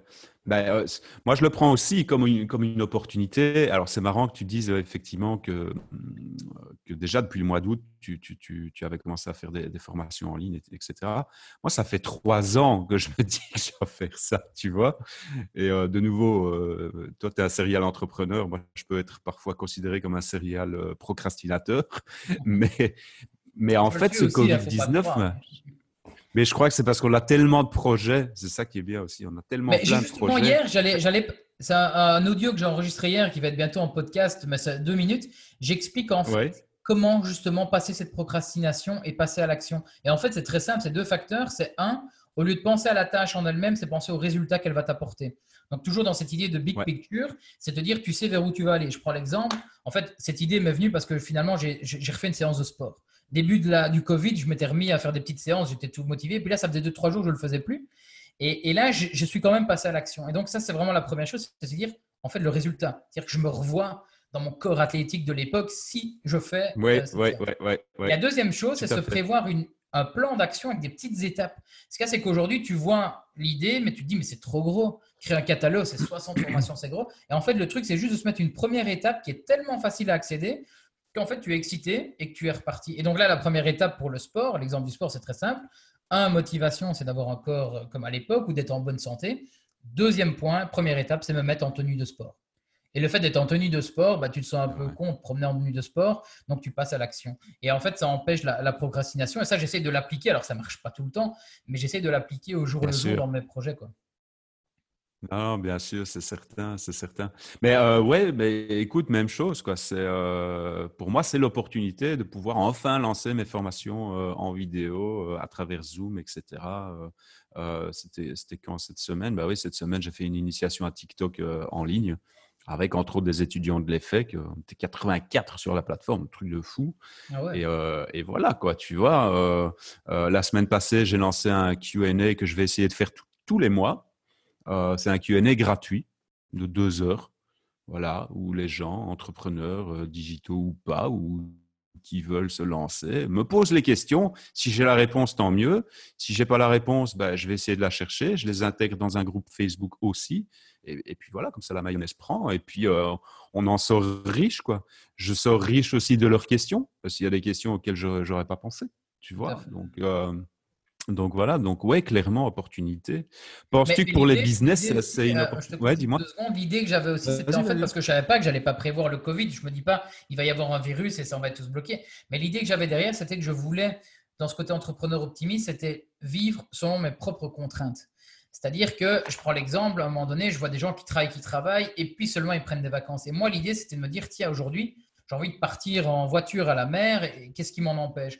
Donc, j'ai en fait réfléchi à mon business et j'ai eu une interview avec David Valls, Imaginant, alors j'espère que je prononce bien son nom, qui lui parlait de business bonheur et qu'en fait, dans les business plans, dans les business models Canva, il n'y a jamais le point par rapport à toi, ce que tu veux comme business. Il y en a qui disent, bah, je veux être plus proche, je lance mon business pour être plus proche de mes enfants. Et puis tu te rends compte qu'en fait, ils travaillent de 9 à 18 et ils ne voient pas leurs enfants. Et donc, il y, a, ce côté aussi réfléchir à, à toi, quelle est ton, ta définition du succès, de la liberté, etc. Et moi, c'était vraiment de pouvoir mhm, me dire, mhm. je ne veux pas qu'on dépende de moi et que j'ai des contraintes autres que celles que moi je me mets. Alors oui, quand je dois donner une conférence, je dépends d'une contrainte, on est bien d'accord. Mais je veux dire, voilà, c'était ça l'idée. Et, en fait, je me rends compte, et moi je crois beaucoup à l'univers et tous les signes, etc. Euh, c'est ça qui arrive. Et en fait, ça n'a fait que me conforter dans ce que je faisais. Là où beaucoup sont en train d'être dans le doute, j'ai des gens au téléphone qui me disent, mais j'ai besoin d'un coup de boost parce que mon business, ça va pas aller, etc. Ben justement, si, ça peut. Il faut juste trouver un autre angle, il faut casser les business models, les business plans, et puis essayer d'avancer, puisque de toute façon, on n'a pas le choix. C'est ça, on n'a pas le choix et donc l'opportunité est là. J'aime bien que tu dis euh, aborder d'autres angles. C'est quelque chose que je fais beaucoup maintenant dans ma vie personnelle, privée, self-développement, etc. Où euh, pour moi, avant, euh, l'image, c'était ça, quoi. Tu vois, c'était flat. C'était flat, mais en fait, il y a un revers, il y a, y a, tu vois, il y a, différents, y a différentes opportunités, quoi. Il y a différentes façons de voir les choses, quoi. Et Penses-tu que les entrepreneurs aujourd'hui, euh, artisans, euh, etc., euh, self-entrepreneurs et compagnie, penses-tu qu'ils vont saisir la balle au bon avec ce Covid-19 ou, pas Ou est-ce qu'il y a encore un questionnement? Ça, c'est vraiment ton ressenti. Hein, personne n'a la réponse, je crois. Mais... Je, pense, hein, c'est triste, mais je pense que beaucoup se, se, plaisent dans la, dans dans la, comment dire, dans la dans les excuses, dans le ça ne va pas, on préfère aller taper sur l'État. Qui... Moi, c'est un truc qui, me, qui, me, choque. Mm. N'allez pas vous Ok, on a un gouvernement, ok, on paye des impôts, mais personne ne l'avait vu venir, ça non plus. Donc, voilà, ça reste des humains comme nous. Donc, je pense que tant que ces gens seront tournés problème et non solution, il n'y a rien qui avancera dans leur business. Et je pense qu'il y a aussi, alors est-ce que c'est juste en Wallonie, est-ce que c'est partout dans le monde? Je pense qu'il y a aussi ce côté où on recherche de l'amour en se plaignant. Il y en a qui vont se plaindre sur les réseaux sociaux parce qu'ils ont un manque de confiance en eux. Et donc derrière, ben, va avoir, mais non, ma chérie, ça va aller, mon, allez, courage et tout. Et en fait, tu, tu te prends de la dopamine dans la tête parce qu'il y a des gens qui viennent. Et en fait, ce que je dis toujours, c'est, et je pense que c'est un truc psychologique que certains psys travaillent aussi, c'est aller chercher de l'amour en se plaignant. C'est comme quand on se fait larguer par une copine, bah, c'est pas en venant chialer comme un petit en disant que je suis misérable et tout qu'elle va revenir. Puisque justement, tu as l'impression qu'en étant en montrant ça, ça, ça le tire. Alors, pas du tout. Et donc, je pense que les entrepreneurs, c'est pareil. J'en ai vu plein dans mon fil d'actualité. Et d'ailleurs, j'ai fait un nettoyage de mon fil d'actualité aussi parce que on est la moyenne des cinq personnes qui nous entourent. Et en plus, il y a l'algorithme derrière qui fait en sorte de montrer régulièrement ce, que, ce à quoi tu interagis. Bah, tout ce qui est média, bam, j'ai supprimé. Tout ce qui est personne qui, au lieu de bah, se plaignent, au lieu d'être optimiste, j'ai supprimé. Et en fait, bah, tant que tu es entouré dans cet esprit négatif, bah, tu, tombes vers le bas. Tandis que là, ici, moi, je suis tourné vers des personnes, et c'est pour ça que j'ai lancé Bavardage, c'est avec des entrepreneurs optimistes dont, tu fais partie, on fera l'interview après, mais C'est des gens en fait où on va discuter du, de l'avenir et pas de ce qui est sur le présent en train de se plaindre, mais c'est OK, c'est bloqué, il y, a, il, y a, allez, il y a une déviation, comment est-ce qu'on trouve le chemin maintenant? Et, ça, je pense que si tu n'as pas ce mindset-là, tu n'avanceras pas. Et donc, pour répondre à ta question, je pense que malheureusement, je n'ai pas les mhm, chiffres hein, parce mhm. que je ne me connais pas du tout les chiffres, mais 75% des entrepreneurs vont plus se plaindre et, essayer qu'on trouve une solution pour eux plutôt que eux trouver leur propre solution pour s'en sortir. Alors, encore une fois, je tiens, pour ne pas me faire incendier, à dire qu'il y a des domaines où c'est très compliqué. Parce qu'après, on me dit, oui, mais moi, trouve-moi un peu un truc. Je peux pas, mais il y a toujours moyen. Alors, parce que moi, je suis pas dans leur domaine non plus, je suis pas dans leur tête, mais je pense qu'il y a toujours un moyen de, de renverser le business model et de se dire surtout, ça c'est une question d'humilité. Si quelqu'un d'autre qui est dans le même domaine que moi arrive encore à avoir des contrats, pourquoi pas moi? Et donc là, là, de là, euh, c'est là que part ta réflexion. C'est vrai que c'est pas facile pour certains business. Euh, j'ai eu eu un call avec ma, comptable il y a quelques jours, hein, parce que aussi, euh, en tant qu'entrepreneur, euh, le report de la TVA, les charges sociales, etc., etc. C'est un peu la merde quand même, mais bon, on va pas trop se plaindre non plus. Et elle me dit, c'est fou parce que euh, dans son village, il commence même à, y avoir de la délation. Elle me dit, exemple, je ne sais plus, je crois que c'est une nana, son, sa boutique de, en tant qu'opticien a dû être fermée. Voilà, c'est comme ça. Mais par contre, il y a un magasin de liqueurs spiritueux whisky qui reste ouvert. Et donc, au lieu d'essayer de se concentrer, de travailler sur son business lorsqu'il va redémarrer, etc., elle a appelé la police en se plaignant, en disant c'est pas juste et machin. Et, et j'entends, je comprends, c'est la frustration, etc. Et, et, moi, j'ai dit à ma comptable, je dis mais, mais c'est quand même fou, pourquoi les gens vont aller, eh, vous avez vu celui-là, et celui-là, il fait ça. Mais concentre-toi sur ton putain de business, quoi. Essaye justement, profite de l'occasion. Pourquoi tu ne pourrais pas? C'est ça, c'est totalement. Et, et, ça, c'est un truc qui, me choque, c'est montrer du doigt ceux qui font différemment et tout. Et, et ça a été aussi, mm, pareil, mm, au mm. début de ma, carrière, bah, ma, jeune, très jeune carrière, une, frustration. Comme tu ne fais pas comme les autres, bah, tu es montré du doigt et ça peut te faire perdre confiance en toi.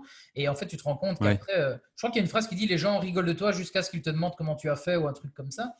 Et, euh, et c'est ça. ça. J'ai entendu le magasin spiritueux à Liège. Ben, il n'avait pas droit aux aides, ben, il a réouvert son magasin, il a trouvé une autre façon. C'est-à-dire que maintenant, il va livrer chez les gens, il fait peut-être des packs. Cursus, la bière pour laquelle je travaille, ils font ça. C'est-à-dire qu'ils avaient plein de stocks, ben, ils la proposent en livraison. Et donc, le temps que tu passes à aller montrer du doigt quelqu'un d'autre, c'est du temps que tu ne passes pas à toi réfléchir, te remettre en question, etc. Et, moi, je trouve ça triste parce que, comme je dis, je suis quelqu'un qui, qui part de base très optimiste et je pense que l'humain est quelque chose d'incroyable. Mais c'est vrai que quand je vois ça, quand je vois des commentaires sur des, gens qui ont le temps d'aller écrire des, commentaires de haters en dessous d'autres, moi j'ai de l'empathie pour ces gens-là parce que c'est-à-dire que ta vie est tellement pas heureuse que tu as le temps d'aller te créer soit un faux compte, soit de le faire le tien et d'aller consommer le contenu et d'en plus aller critiquer en dessous. tout ce temps-là, moi je rêverais qu'on me le donne, hein, ce temps-là, pour, euh, pour faire mes projets. Quoi. C'est beau, franchement, moi, j'admire, j'admire comment tu arrives à avoir ce, détachement. Moi, il m'a fallu pas mal de temps. Encore maintenant, hein, si j'ai un commentaire négatif, etc., je vais le prendre très perso, je vais le prendre. Euh, mais, mais, mais oui, c'est vrai. Et Gary Vee le disait aussi. Hein comme toi. Hein. C'est pour ça que je disais, tu es notre Gary Vee euh, liégeois. Quoi. Mais il disait. si je pouvais euh, avoir autant de réussite dans les business que lui, euh, je veux bien. Écoute, à, quand, à quand tes propres marques de basket signées Lucas Béguin? Ça, ce serait, ce serait top. Mais il disait la même chose. Hein. Il disait les gens qui perdent un temps phénoménal à. à aller déverser des commentaires négatifs. Quoi. Donc, c'est-à-dire, un, il a consommé le contenu, deux, il va déverser son commentaire négatif. Et quoi tu, tu perds ton temps, quoi. Je veux dire, c'est juste fou, quoi. et ça, j'avais fait une petite, euh, un article aussi là-dessus. C'était les trois comportements adoptés sur les réseaux sociaux pour être bien vu. Le premier, c'était toujours être euh, positif. Pourquoi positif? Bah, Pour deux raisons. La première, c'est par rapport à l'algorithme de Facebook, parce que quand tu mets, encore une fois, nos politiques de la mer, bah, tu as tous les gens qui commentent qui sont aussi négatifs que toi, et l'algorithme va en fait te montrer après leur contenu. Et s'ils ont déjà été négatifs dans ton commentaire, ils seront négatifs après. Deuxième chose, c'est par rapport à l'image qu'on a de toi. Si tu es la personne qui se plaint tout le temps, on va te fuir. Et même dans le business, quand je vois des entrepreneurs qui se plaignent, et c'est souvent les restaurateurs malheureusement de leurs clients, toi tu vois ça d'extérieur et tu as envie de te dire, mais, mais mec, j'ai même pas envie de venir chez toi parce qu'il suffit qu'un jour je fasse un truc qui ne te correspond pas et tu vas m'afficher sur les réseaux sociaux. Donc ça, toujours être positif, c'est toujours une chose. Et se poser la question, si je me plains, parce qu'on peut faire des coups de gueule, hein, mais pour moi, ça doit être constructif. Ça doit être constructif, ça doit amener à quelque chose ceux qui prennent une photo de leurs taxes qu'ils reçoivent chez eux en disant Ah là là, on doit payer tous ces impôts, ben, change de pays si tu n'es pas content. Euh, va voir ailleurs où on paye moins de taxes, ben, tu verras. Ben, Tu vois ce que je veux dire C'est qu'encore une fois, c'est quelle est l'excuse? Deuxième chose, c'est de toujours parler euh, des choses que tu maîtrises. Il y en a beaucoup, et je suis à Liège, donc le standard de Liège, on connaît bien. Après un match du standard, moi, dans mes amis, il y en a qui sont devenus entraîneurs, il y en a qui sont devenus euh, arbitres, il y en a qui sont devenus joueurs, et qui, si eux, ils avaient été là, ils auraient mieux fait. Mais le problème, c'est quand tu parles d'un sujet que tu ne maîtrises pas, tu peux te faire tacler très rapidement par quelqu'un qui maîtrise son sujet. Et donc, euh, quand tu te fais tacler par quelqu'un qui maîtrise mieux, tu perds ce qu'on appelle la, crédibilité. Et la crédibilité, malheureusement, une fois que tu la perds sur une thématique que tu ne maîtrises pas, tu la perds aussi sur la thématique que tu maîtrises parce que dans la tête des gens, on dit bah là, il s'est fait retourner l'autre fois par lui. Qu'est-ce qu'il vient me parler d'un autre truc qu'il ne maîtrisera pas? Donc, ça, c'est le deuxième point, maîtrise, parler de ce qu'on maîtrise. Et en parlant de ce qu'on maîtrise, en fait, on est mis comme, comme expert parce qu'on se dit, mais waouh Et ça, c'est Gary qui le dit aussi tout le temps. Il dit, mais vous avez l'impression que j'ai la, la, la, voix parfaite et tout ça, mais en fait, vous me posez que des questions sur ce que je maîtrise. Parlez-moi peut-être de, je sais pas moi, de, euh, de, logistique, de trucs comme ça. Je ne maîtrise pas. Donc, voilà, je, je, préfère dire je ne sais pas à ce moment-là. Et troisième chose, là, c'est le plus compliqué même pour moi aujourd'hui, l'ego. Ravalez votre ego. Ne rentrez pas dans des débats. Les réseaux sociaux ne sont pas un lieu de débat, en fait. Puisque là, les gens, ils arrivent avec des débats qui sont moi, j'ai mon idée, tu as la tienne, et en fait, on fait comme ça. Et en fait, ça crée des discussions qui sont infinis. Et, ce que je dis souvent, c'est que l'écrit n'est pas le meilleur moyen de débattre. Parce qu'en écrit, tu ne sais pas. Tu ne sais pas mettre de l'émotion, tu ne sais pas mettre un ton, tu ne sais pas mettre un contexte. Et, je donne souvent l'exemple, vous recevez un commentaire négatif. Lucas, tu es une merde. Ok, qu'est-ce que j'ai? Je prends mon téléphone, je m'énerve et j'écris et je dis mais non, t'as pas compris. Et en fait, je fais des fautes d'orthographe parce que j'écris vite. Je mélange toutes mes idées parce que j'ai réagi. Et la pire des choses, c'est que pendant quatre heures après, je suis en train de ruminer en disant j'aurais dû lui répondre. C'est ça. Et en fait, savoir ravaler son ego, c'est se dire à un moment donné, bah, écoute Coco, on s'appelle, on en parle, il n'y a pas de souci. Ou simplement, c'est dire, ok, je passe au suivant et on ne se tracasse pas. Et une fois que tu appliques ces trois-là, euh, moi, c'est vraiment ce que j'ai remarqué par rapport aux réseaux sociaux et même dans la vraie vie, bah, tu te sens beaucoup mieux et, euh, et, tu es mieux vu aussi de l'extérieur parce que tu n'es pas quelqu'un qui perd de la crédibilité, tu n'es pas quelqu'un qui est vu comme négatif et tu n'es pas quelqu'un qui est égocentrique. C'est ça, ouais, non, clairement, clairement. C'est une belle leçon, ça. Très belle leçon que je prends moi aussi. Rappelle-moi ton âge, Lucas, d'ailleurs. 29.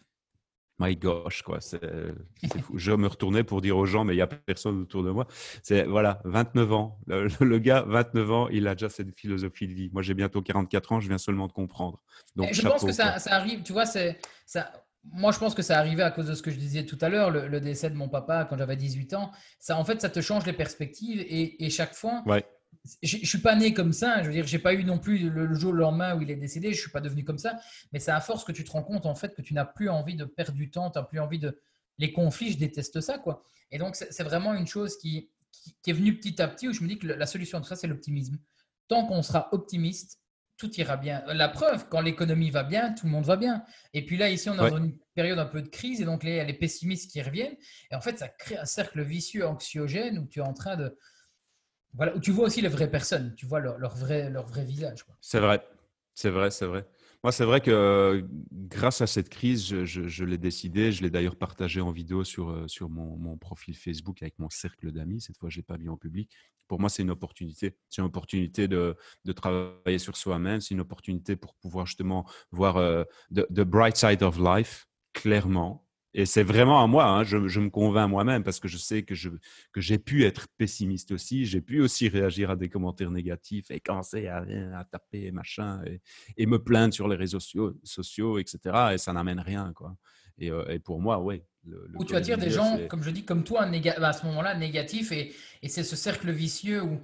Voilà, il y, a, des fois ça avec des cercles d'affaires aussi euh, où je trouve qu'ils sont plus à se plaindre de ce qui ne va pas plutôt que d'essayer ensemble de, de s'élever.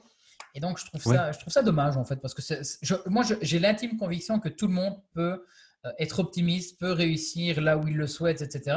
Mais c'est effectivement un état d'esprit à, travailler. C'est comme un muscle, hein. ça se travaille, ça se travaille. C'est ça, c'est ça. Ah non, clairement, ça se travaille. Hein, ça se travaille. C'est, de la PNL. Hein, je veux dire, euh, pour ça, il faut lire le bouquin de Tony Robbins et, et vous allez découvrir qu'en fait, tu l'as dit tout à l'heure, notre cerveau peut nous jouer des tours. C'est hallucinant. C'est hallucinant. parce qu'il suffit, comme je dis, qu'il y ait... Allez, moi, ça m'arrive des fois, et, là maintenant, je, suis en train de lire justement un livre là-dessus sur la méditation, mais pas comme on l'entend, hein, c'est pas faire comme ça dans un assis. Non, non, non, non. C'est vraiment des, réflexions où je, me reconcentre. Et, en fait, genre, j'ai une mauvaise remarque client. Ben là, sur une de mes formations, une remarque est totalement subjective, c'est dire, bah, écrit mal. ok, ok, c'est comme si j'écrivais sur un mur. Hein, c'est comme et, et je, je, pourrais en train de me dire, merde, que vont penser tous les autres qui ont acheté ma formation? Et j'étais déjà limite en train de me dire, il faut que je leur envoie tout ça un message en disant, écoutez, c'est bon, je vous rembourse, etc. Et en fait, je respire, je réfléchis, je me dis, c'est un avis, il y a eu plein d'autres ventes. Et ce matin, comme je dis, je crois, je crois en l'univers, j'ai un témoignage incroyable d'une personne qui me dit, Lucas, je n'ai jamais eu une formation aussi pertinente. Et ça, ça te rebooste et ça te remet. Mais voilà, si je n'avais pas travaillé mon, cerveau à, me dire, OK, je, reçois ça, mais en fait, je la laisse partir, ou je l'entends, je l'assimile, mais je ne réagis pas dessus, bah, j'aurais peut-être remboursé et perdu peut-être tout mon chiffre d'affaires de ce mois parce que j'ai remboursé ça, c'est Ça. Alors que, donc ça, c'est très important. Je pense qu'effectivement, la PNL, je, je me renseigne de plus en plus là-dessus et je me rends compte que je l'applique indirectement en fait. Euh, mhm, moi, ça me met mhm. des mots dessus. Bah, c'est une puissance, quoi, parce que c'est ce qui fait que tu te reconcentres sur toi-même et tu sais, euh, tu sais prendre des bonnes décisions.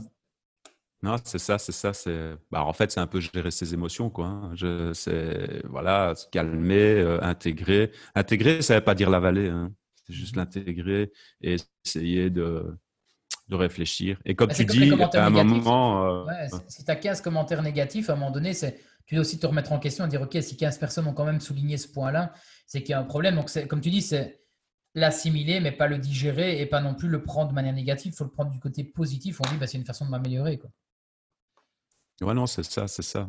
c'est exactement ça, quoi. Donc, euh, non, c'est une belle, belle leçon d'humilité, quoi.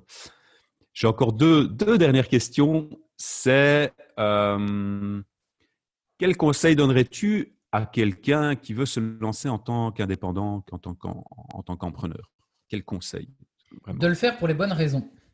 De ne pas le faire parce que c'est à la mode, euh, que c'est trop cool, que qu'on va gagner plein d'argent. Et et de là, on en revient à ce qu'on disait tout à l'heure, c'est de se connaître aussi et de savoir vers quoi on veut aller. Tout le monde n'a pas la même définition du succès. Il y en a pour qui c'est avoir être millionnaire, avoir plein d'argent.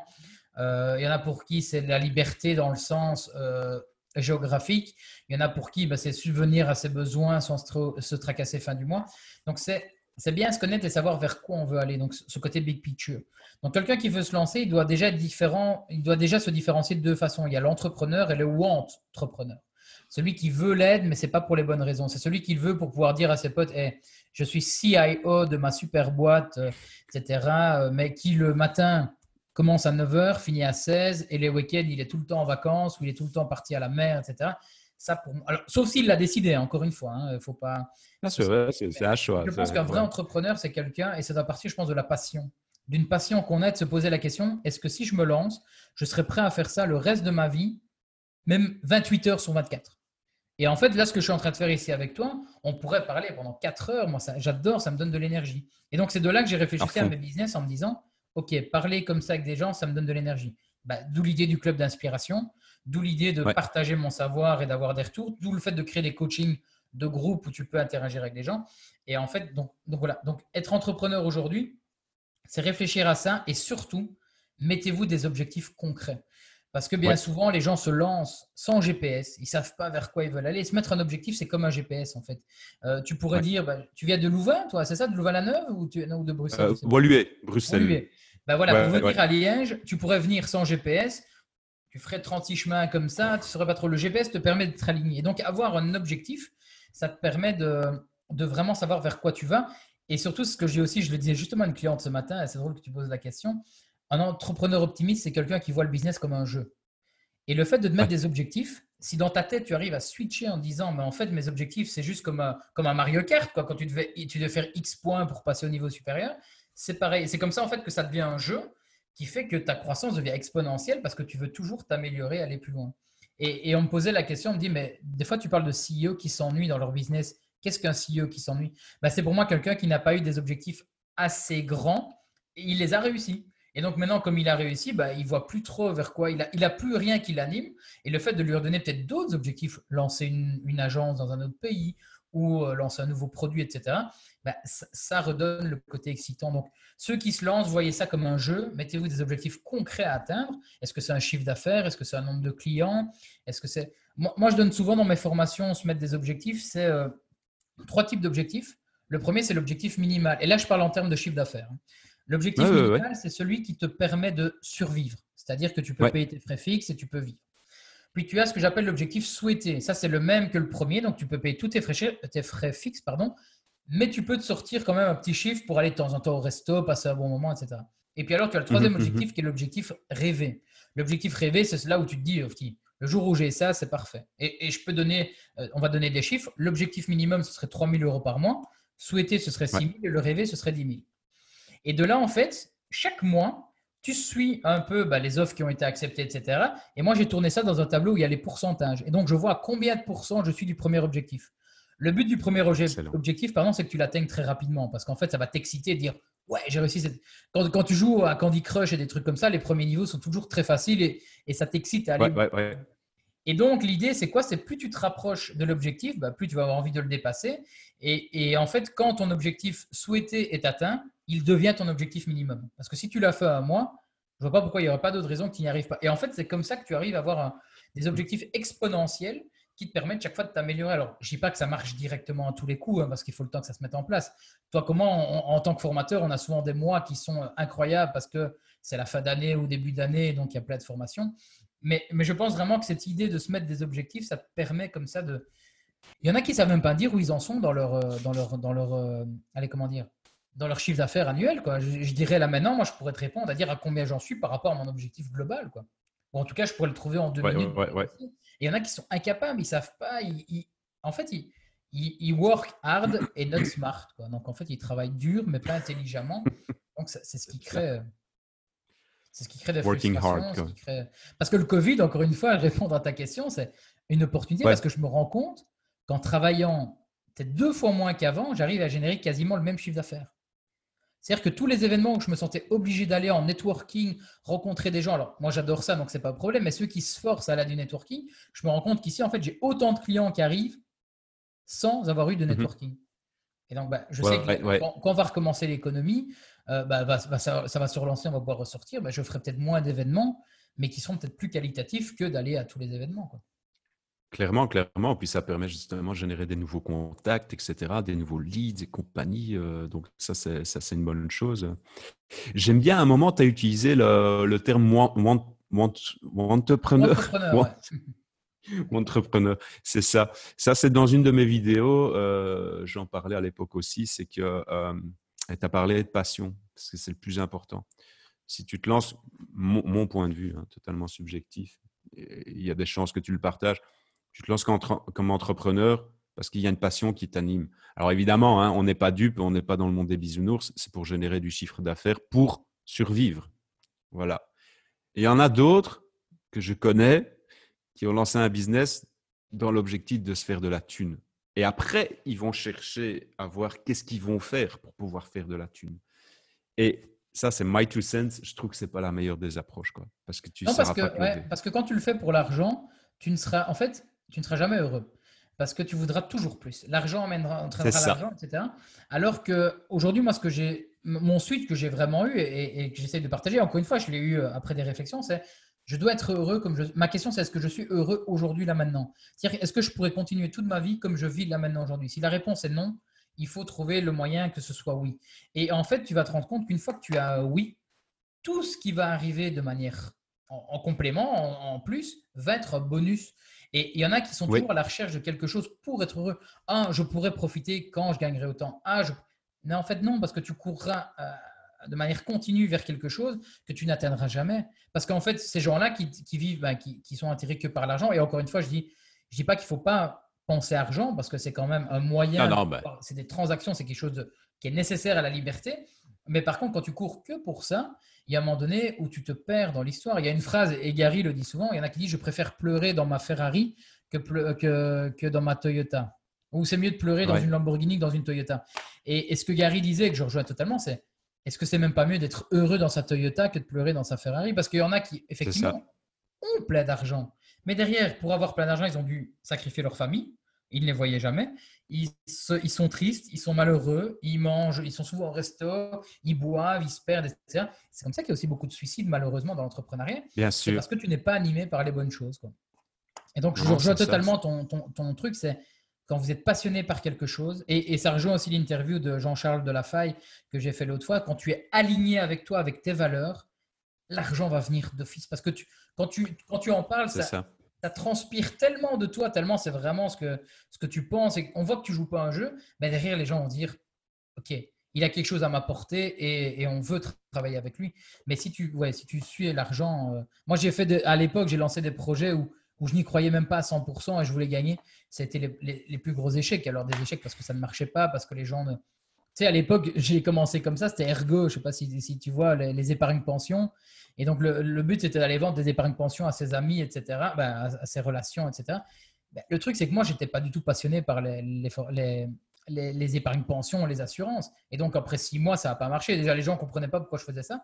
Et à l'époque, j'avais recruté mon meilleur ami, mais ce qui est devenu mon meilleur ami. Et lui, par contre, il adorait ça. Son grand-père était courtier en assurance, il adorait. Il a explosé là-dessus, là où moi, j'ai échoué. Comme quoi, c'est vraiment. Euh, c'est ça qui est important, c'est de savoir qui on est, ce qu'on veut. Et, et, voilà. Mais, comme tu l'as dit, et ça c'était pour reprendre la toute première question, hein, c'est personal branding. Et à, mon sens, de nouveau, euh, la passion qui te fait vibrer, qui transpire, qui fait que les gens ont envie de bosser avec toi ou acheter tes produits, etc. C'est pour ça, moi, je pense vraiment que le personal branding a, quelque chose de très, très important. Si on n'a pas ça, euh, tu ne sais pas générer de l'émotion auprès de, de, tes prospects, de tes futurs acheteurs, etc. Donc, euh, c'est du court terme, hein, parce que quelqu'un qui court après l'argent, il va changer dix fois de projet sur les, les, deux ans et les gens vont dire mais, mais je comprends pas, ça n'a pas de sens, c'est pas cohérent. Alors je dis pas que c'est mal d'avoir plusieurs, quand je regarde mon parcours, mes trois dernières années, il y a eu tellement de changements, mais ça reste cohérent parce que c'est toujours dans mhm. l'entrepreneuriat général. Mais c'est vrai que ceux qui courent pour l'argent, bah, ils vont un jour te vendre un tapis, puis le lendemain, ils vont dire Tiens, j'ai goûté cette boîte. C'est un peu comme certains influenceurs, tu vois, qui, qui influencent pour tout et qui en fait perdent de la crédibilité parce qu'à un moment donné, il a été dire que ce produit-là était bien, c'était le meilleur, et en fait, deux mois plus tard, il fait le concurrent en disant C'est le meilleur aussi. Et en fait, tu te dis Mais où est ta crédibilité là-dedans C'est ça, c'est ça, quoi. Maintenant, euh, le fait de vouloir se lancer comme entrepreneur, euh, euh, je connais quelqu'un de très proche à moi qui veut vraiment se lancer. Elle est capable de se lancer. Cette personne est vraiment capable de se lancer. Mais c'est se dire, ouais, mais j'ai envie de me lancer dans un business, l'artisanat. Mais est-ce que je vais pouvoir subvenir à mes besoins? Et, et, moi, j'ai dit, j'ai dit à cette personne, je dis, mais tu peux te la jouer euh, slasher ou serial entrepreneur. Rien ne t'empêche d'être et dans l'artisanat et dans le secteur Oreca euh, ou l'hospitalité sous forme de Airbnb et de coaching et de donner des cours en néerlandais, slash, slash, slash, slash. Il n'y a pas de souci, quoi. Qu'est-ce que, qu'est-ce que tu penses? Qu'est-ce que tu dirais à cette personne? Est-ce que, euh, ouais, go ou, pas ou... Ben, je pense qu'elle est juste dans une croyance limitante. Une croyance limitante de se dire est-ce que ça va subvenir à mes besoins? Mais comment, comment est-ce que tu pourrais répondre à cette question? Ben, Regarde, fais un premier. Ben, c'est, dans quoi qu'elle veut se lancer Tu disais? C'est dans l'artisanat De quelle manière? de l'artisanat des bijoux en ligne, par exemple. Hein, là, aujourd'hui, elle a un job, elle peut commencer ça comme side job et, et en faire quelques-uns, etc. Et en fait, le problème, c'est qu'on se pose trop de questions sur ce qui pourrait arriver avant que ça n'arrive vraiment. Et donc, moi, ce que je dirais, c'est si c'est ça qui t'anime, bah là, ici, tu as un peu le temps. Hein. Je ne sais pas ce qu'elle fait dans la vie habituellement, mais tu as un peu le temps. Bah, fais tes premiers bijoux, poste des photos sur les réseaux sociaux. Tu vois qu'il y a de l'engouement, de l'achat. J'ai une amie, c'est comme ça. Elle était RH euh, dans une grosse boîte. Et j'ai appris, parce que c'est une mmh amie de ma copine, qu'elle vient de se lancer à 100% dans son activité de bijoux. Mais pendant un an ou deux, elle a fait les deux aussi. Donc, je pense qu'il faut tester et apprendre. Test and learn, c'est vraiment ça. C'est tu testes, tu regardes si ça prend. Et, et peut-être pas prendre le risque de, switcher à 100% d'un coup parce que si elle se rend compte que ça marche pas, là, ça devient problématique. Donc, c'est toujours dans le but de travailler intelligemment. Et elle pourra toujours rebondir. Elle va peut-être se dire d'abord, c'était des bijoux. Puis en fait, elle va se rendre compte qu'en fait, elle est plus douée pour faire des nœuds papillons. Et puis, elle va peut-être être douée. Et en fait, c'est en le faisant qu'on le sait. Mais à force d'idéaliser ça dans la tête, ça devient en fait de plus en plus parfait dans notre tête. Donc, c'est logique que notre première étape nous déçoit totalement derrière. Non, c'est ça. Ah, c'est pour ça que je dis à cette personne, je dis, écoute, euh, vas-y, lance-toi, euh, fais-le. Et je dis peut-être qu'au final, euh, tu voudras faire des, conférences ou des workshops sur l'art de réaliser des bijoux. Et peut-être que demain, ça va être ça. Ou peut-être que demain, tu vas faire des vidéos qui expliquent comment faire ces bijoux et tu vas être la personne de référence. D'où l'intérêt d'avoir sa big picture aussi, hein, de réfléchir à vraiment se dire, dans, un cas parfait, vers quoi est-ce que je veux aller? Et elle va dire, bah, c'est de vivre de mes passions. Et en fait, elle va peut-être se rendre compte qu'au début, c'était le bijou, mais dans deux ans, ce sera peut-être autre chose. Et, et un point, c'est vrai, que j'ai pas dit tout à l'heure, et je pense qu'il est important aussi quand on se lance, je pense que d'être entouré, c'est important aussi. Alors, pas être entouré des amis et de la famille, parce que malheureusement, mm-hmm. ce n'est pas les personnes les plus objectives au monde. Maman, elle va toujours dire, c'est trop bien, c'est trop cool. Donc, moi, ce que je conseille toujours, c'est soit d'avoir un mentor, donc, un mentor, pour moi, c'est quoi? C'est quelqu'un qui nous inspire et qui a fait ce qu'on aimerait nous réaliser. C'est-à-dire qu'on peut avoir plusieurs mentors dans, sa vie. C'est-à-dire, bah, moi, c'était lui mon premier. Bah, je suis arrivé à son niveau, entre guillemets. Je me trouve un deuxième pour évoluer. Soit alors faire appel à un coach. Alors, je ne dis pas du tout ça pour moi mettre en avant mes services, mais je pense que c'est important un coach, surtout de payer pour un coach. Pourquoi? Parce que ça te donne un engagement. Moi, je remarque trop souvent que je donne plein, plein, plein de conseils de manière gratuite en conseil et les gens ne les écoutent pas. Mais par contre, le jour où ils vont aller payer 2000 euros pour une séance avec moi, je peux te dire que là, mon conseil, ils vont l'écouter une fois, deux fois, trois fois, quatre fois, jusqu'à vraiment l'assimiler. Et donc, ça, c'est important, euh, je pense aussi, quand on se lance, d'être entouré. D'avoir soit un mentor, quelqu'un qui fait ce qu'on a fait, soit d'avoir vraiment un coach qui va aussi nous ouvrir des perspectives, nous motiver quand ça ne va pas, parce qu'on ne peut pas tout le temps être au top. Hein. et donc, avoir quelqu'un comme ça qui, qui motive, euh, ça peut être important. Et tu parlais de Tony Robbins, et c'est là où je lui déclic aussi il n'y a pas longtemps c'est qu'il était euh, coach aussi de, alors je sais plus le nom, McGregor, le, boxeur, là, tu vois, qui a encore fait son combat il n'y a pas longtemps. C'est un boxeur apparemment irlandais qui est. Qui, en fait, c'est celui qui a fait un combat de boxe contre quelqu'un qui était dans le street fight ou je sais pas quoi, alors que lui était boxeur. Bah, il a fait parler de lui de manière incroyable. Il est coaché, coach mental par Tony Robbins. Et donc, quand tu vois que même ces sportifs de haut niveau ont des coachs, un coach mental, je suis nul en, mmh mmh en conjugaison de mots. Euh, bah, pourquoi est-ce qu'un entrepreneur n'aurait pas ça? Parce que justement, un entrepreneur, c'est un, sportif de haut niveau, en fait. Et il a besoin ben de temps en temps, quand il a des coups bas, d'avoir quelqu'un qui est là qui dit Je suis passé par là aussi, voilà ce que j'ai fait. Et ça te fait gagner des, raccourcis. Quoi. Donc, ça, c'est très, très important. et ça me brise le cœur qu'on parle de Tony Robbins parce que je devais aller le voir au mois de mai euh, à Birmingham. Oui. C'est annulé à cause du Covid. Donc, euh, normalement, c'est reporté en octobre. Donc, je croise les doigts. Mais, mais ça, c'est un, événement que j'ai envie d'aller voir. Quoi. Ah oui, clairement, clairement. Moi aussi, c'est quelqu'un qui m'inspire vraiment, mais à, du 400, 400 km/h. J'arrive sur la dernière question, ah. Lucas. Euh, ouais, on y est. On y est. C'est plus par rapport à notre pays. Euh, d'un point de vue entrepreneurial, qu'est-ce qui te plaît dans notre pays et qu'est-ce qui te déplaît dans notre pays? Et vas-y, balance sans filtre. C'est une très très bonne question. Ouais, hein, t'as vu Ouais, ouais. Qu'est-ce qui me plaît dans le pays? C'est dur, hein, c'est difficile. Hein. C'est pour me rassurer. Oui, parce qu'en fait, je, ne définis jamais en termes de pays, tu vois. Ben, en termes de, moi, c'est encore une fois, je reviens sur l'humain. C'est le même truc. Mmh, mmh, mmh. Je veux dire, qu'est-ce qui me plaît dans l'humain, ce qui me déplaît dans l'humain?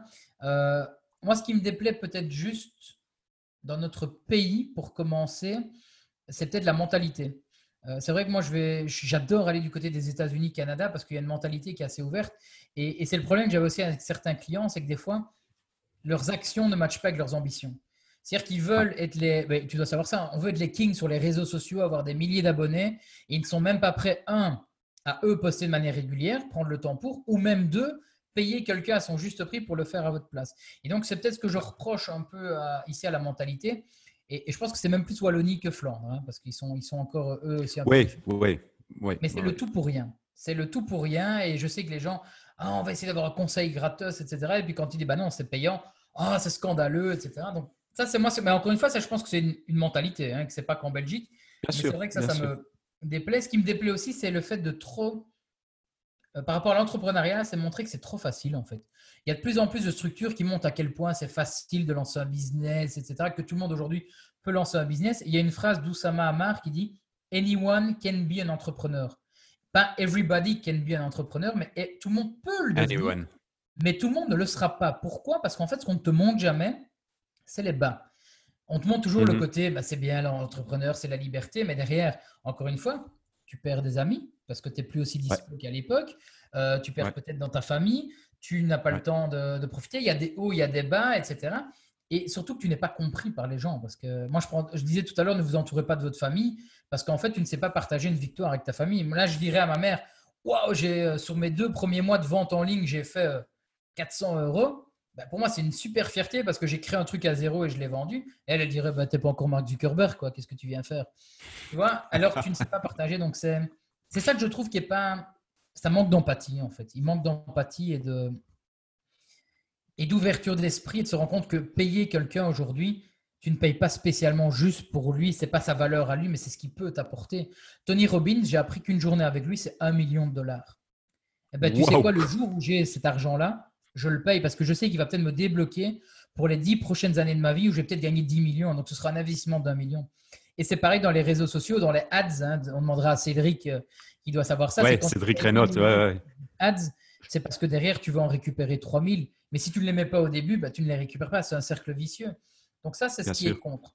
Ce qui est bien, bah, c'est que le Belge, je trouve, a une bonne mentalité, mais pas business, mais une mentalité. On est accueillant, on est assez ouvert les uns envers les autres. Mais euh, c'est peut-être même juste Liège, ça, en fait. Hein, ouais, ça, je suis assez d'accord avec toi. Tu sais, euh, quand j'étais quand j'étais plus jeune, parce que j'ai été plus jeune à un moment, euh, je sortais pas à Bruxelles, moi, je sortais à Liège. Le carré, dans le carré. Bien, alors. Évidemment. Et, puis les nanas, c'est beaucoup plus sympa. Les gens sont, sont, Et là, on l'a vu aussi avec le Covid, il y a eu des. Et je ne sais pas si c'était pareil dans les autres villes, mais à Liège, il y a eu des élans de solidarité où des petits restaurateurs, bah, directement, il y en a qui ont eu les idées de dire bah, vendez-nous vos invendus, euh, comme ça, vous ne les perdez pas.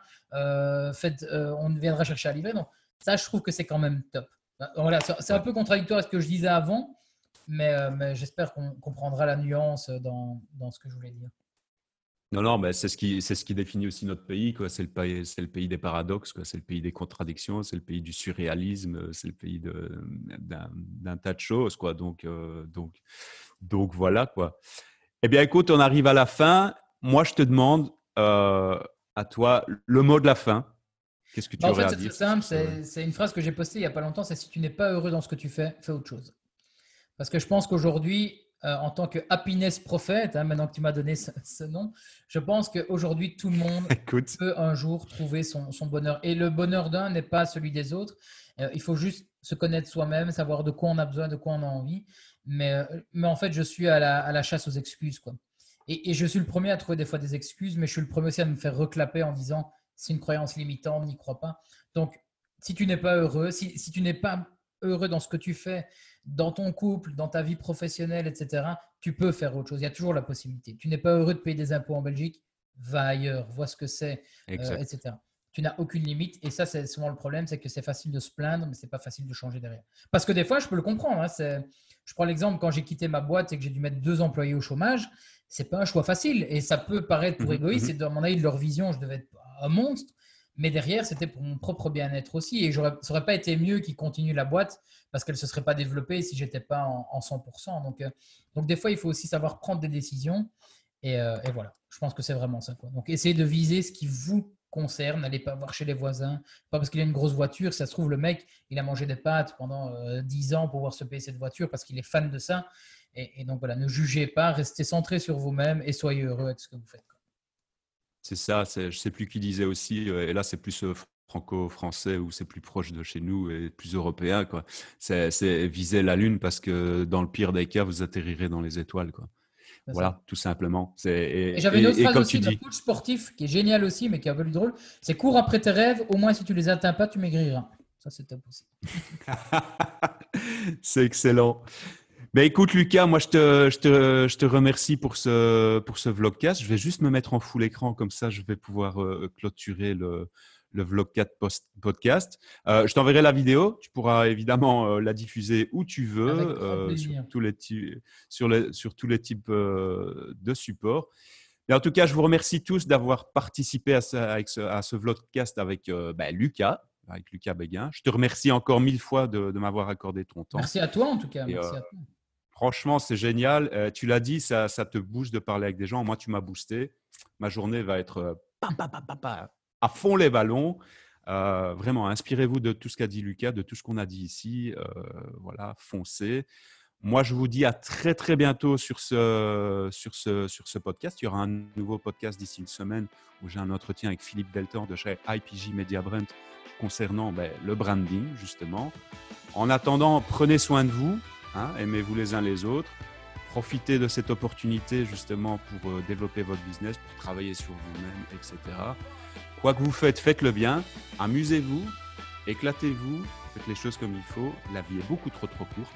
Et moi, je vous dis à très très très bientôt. Au revoir à tous.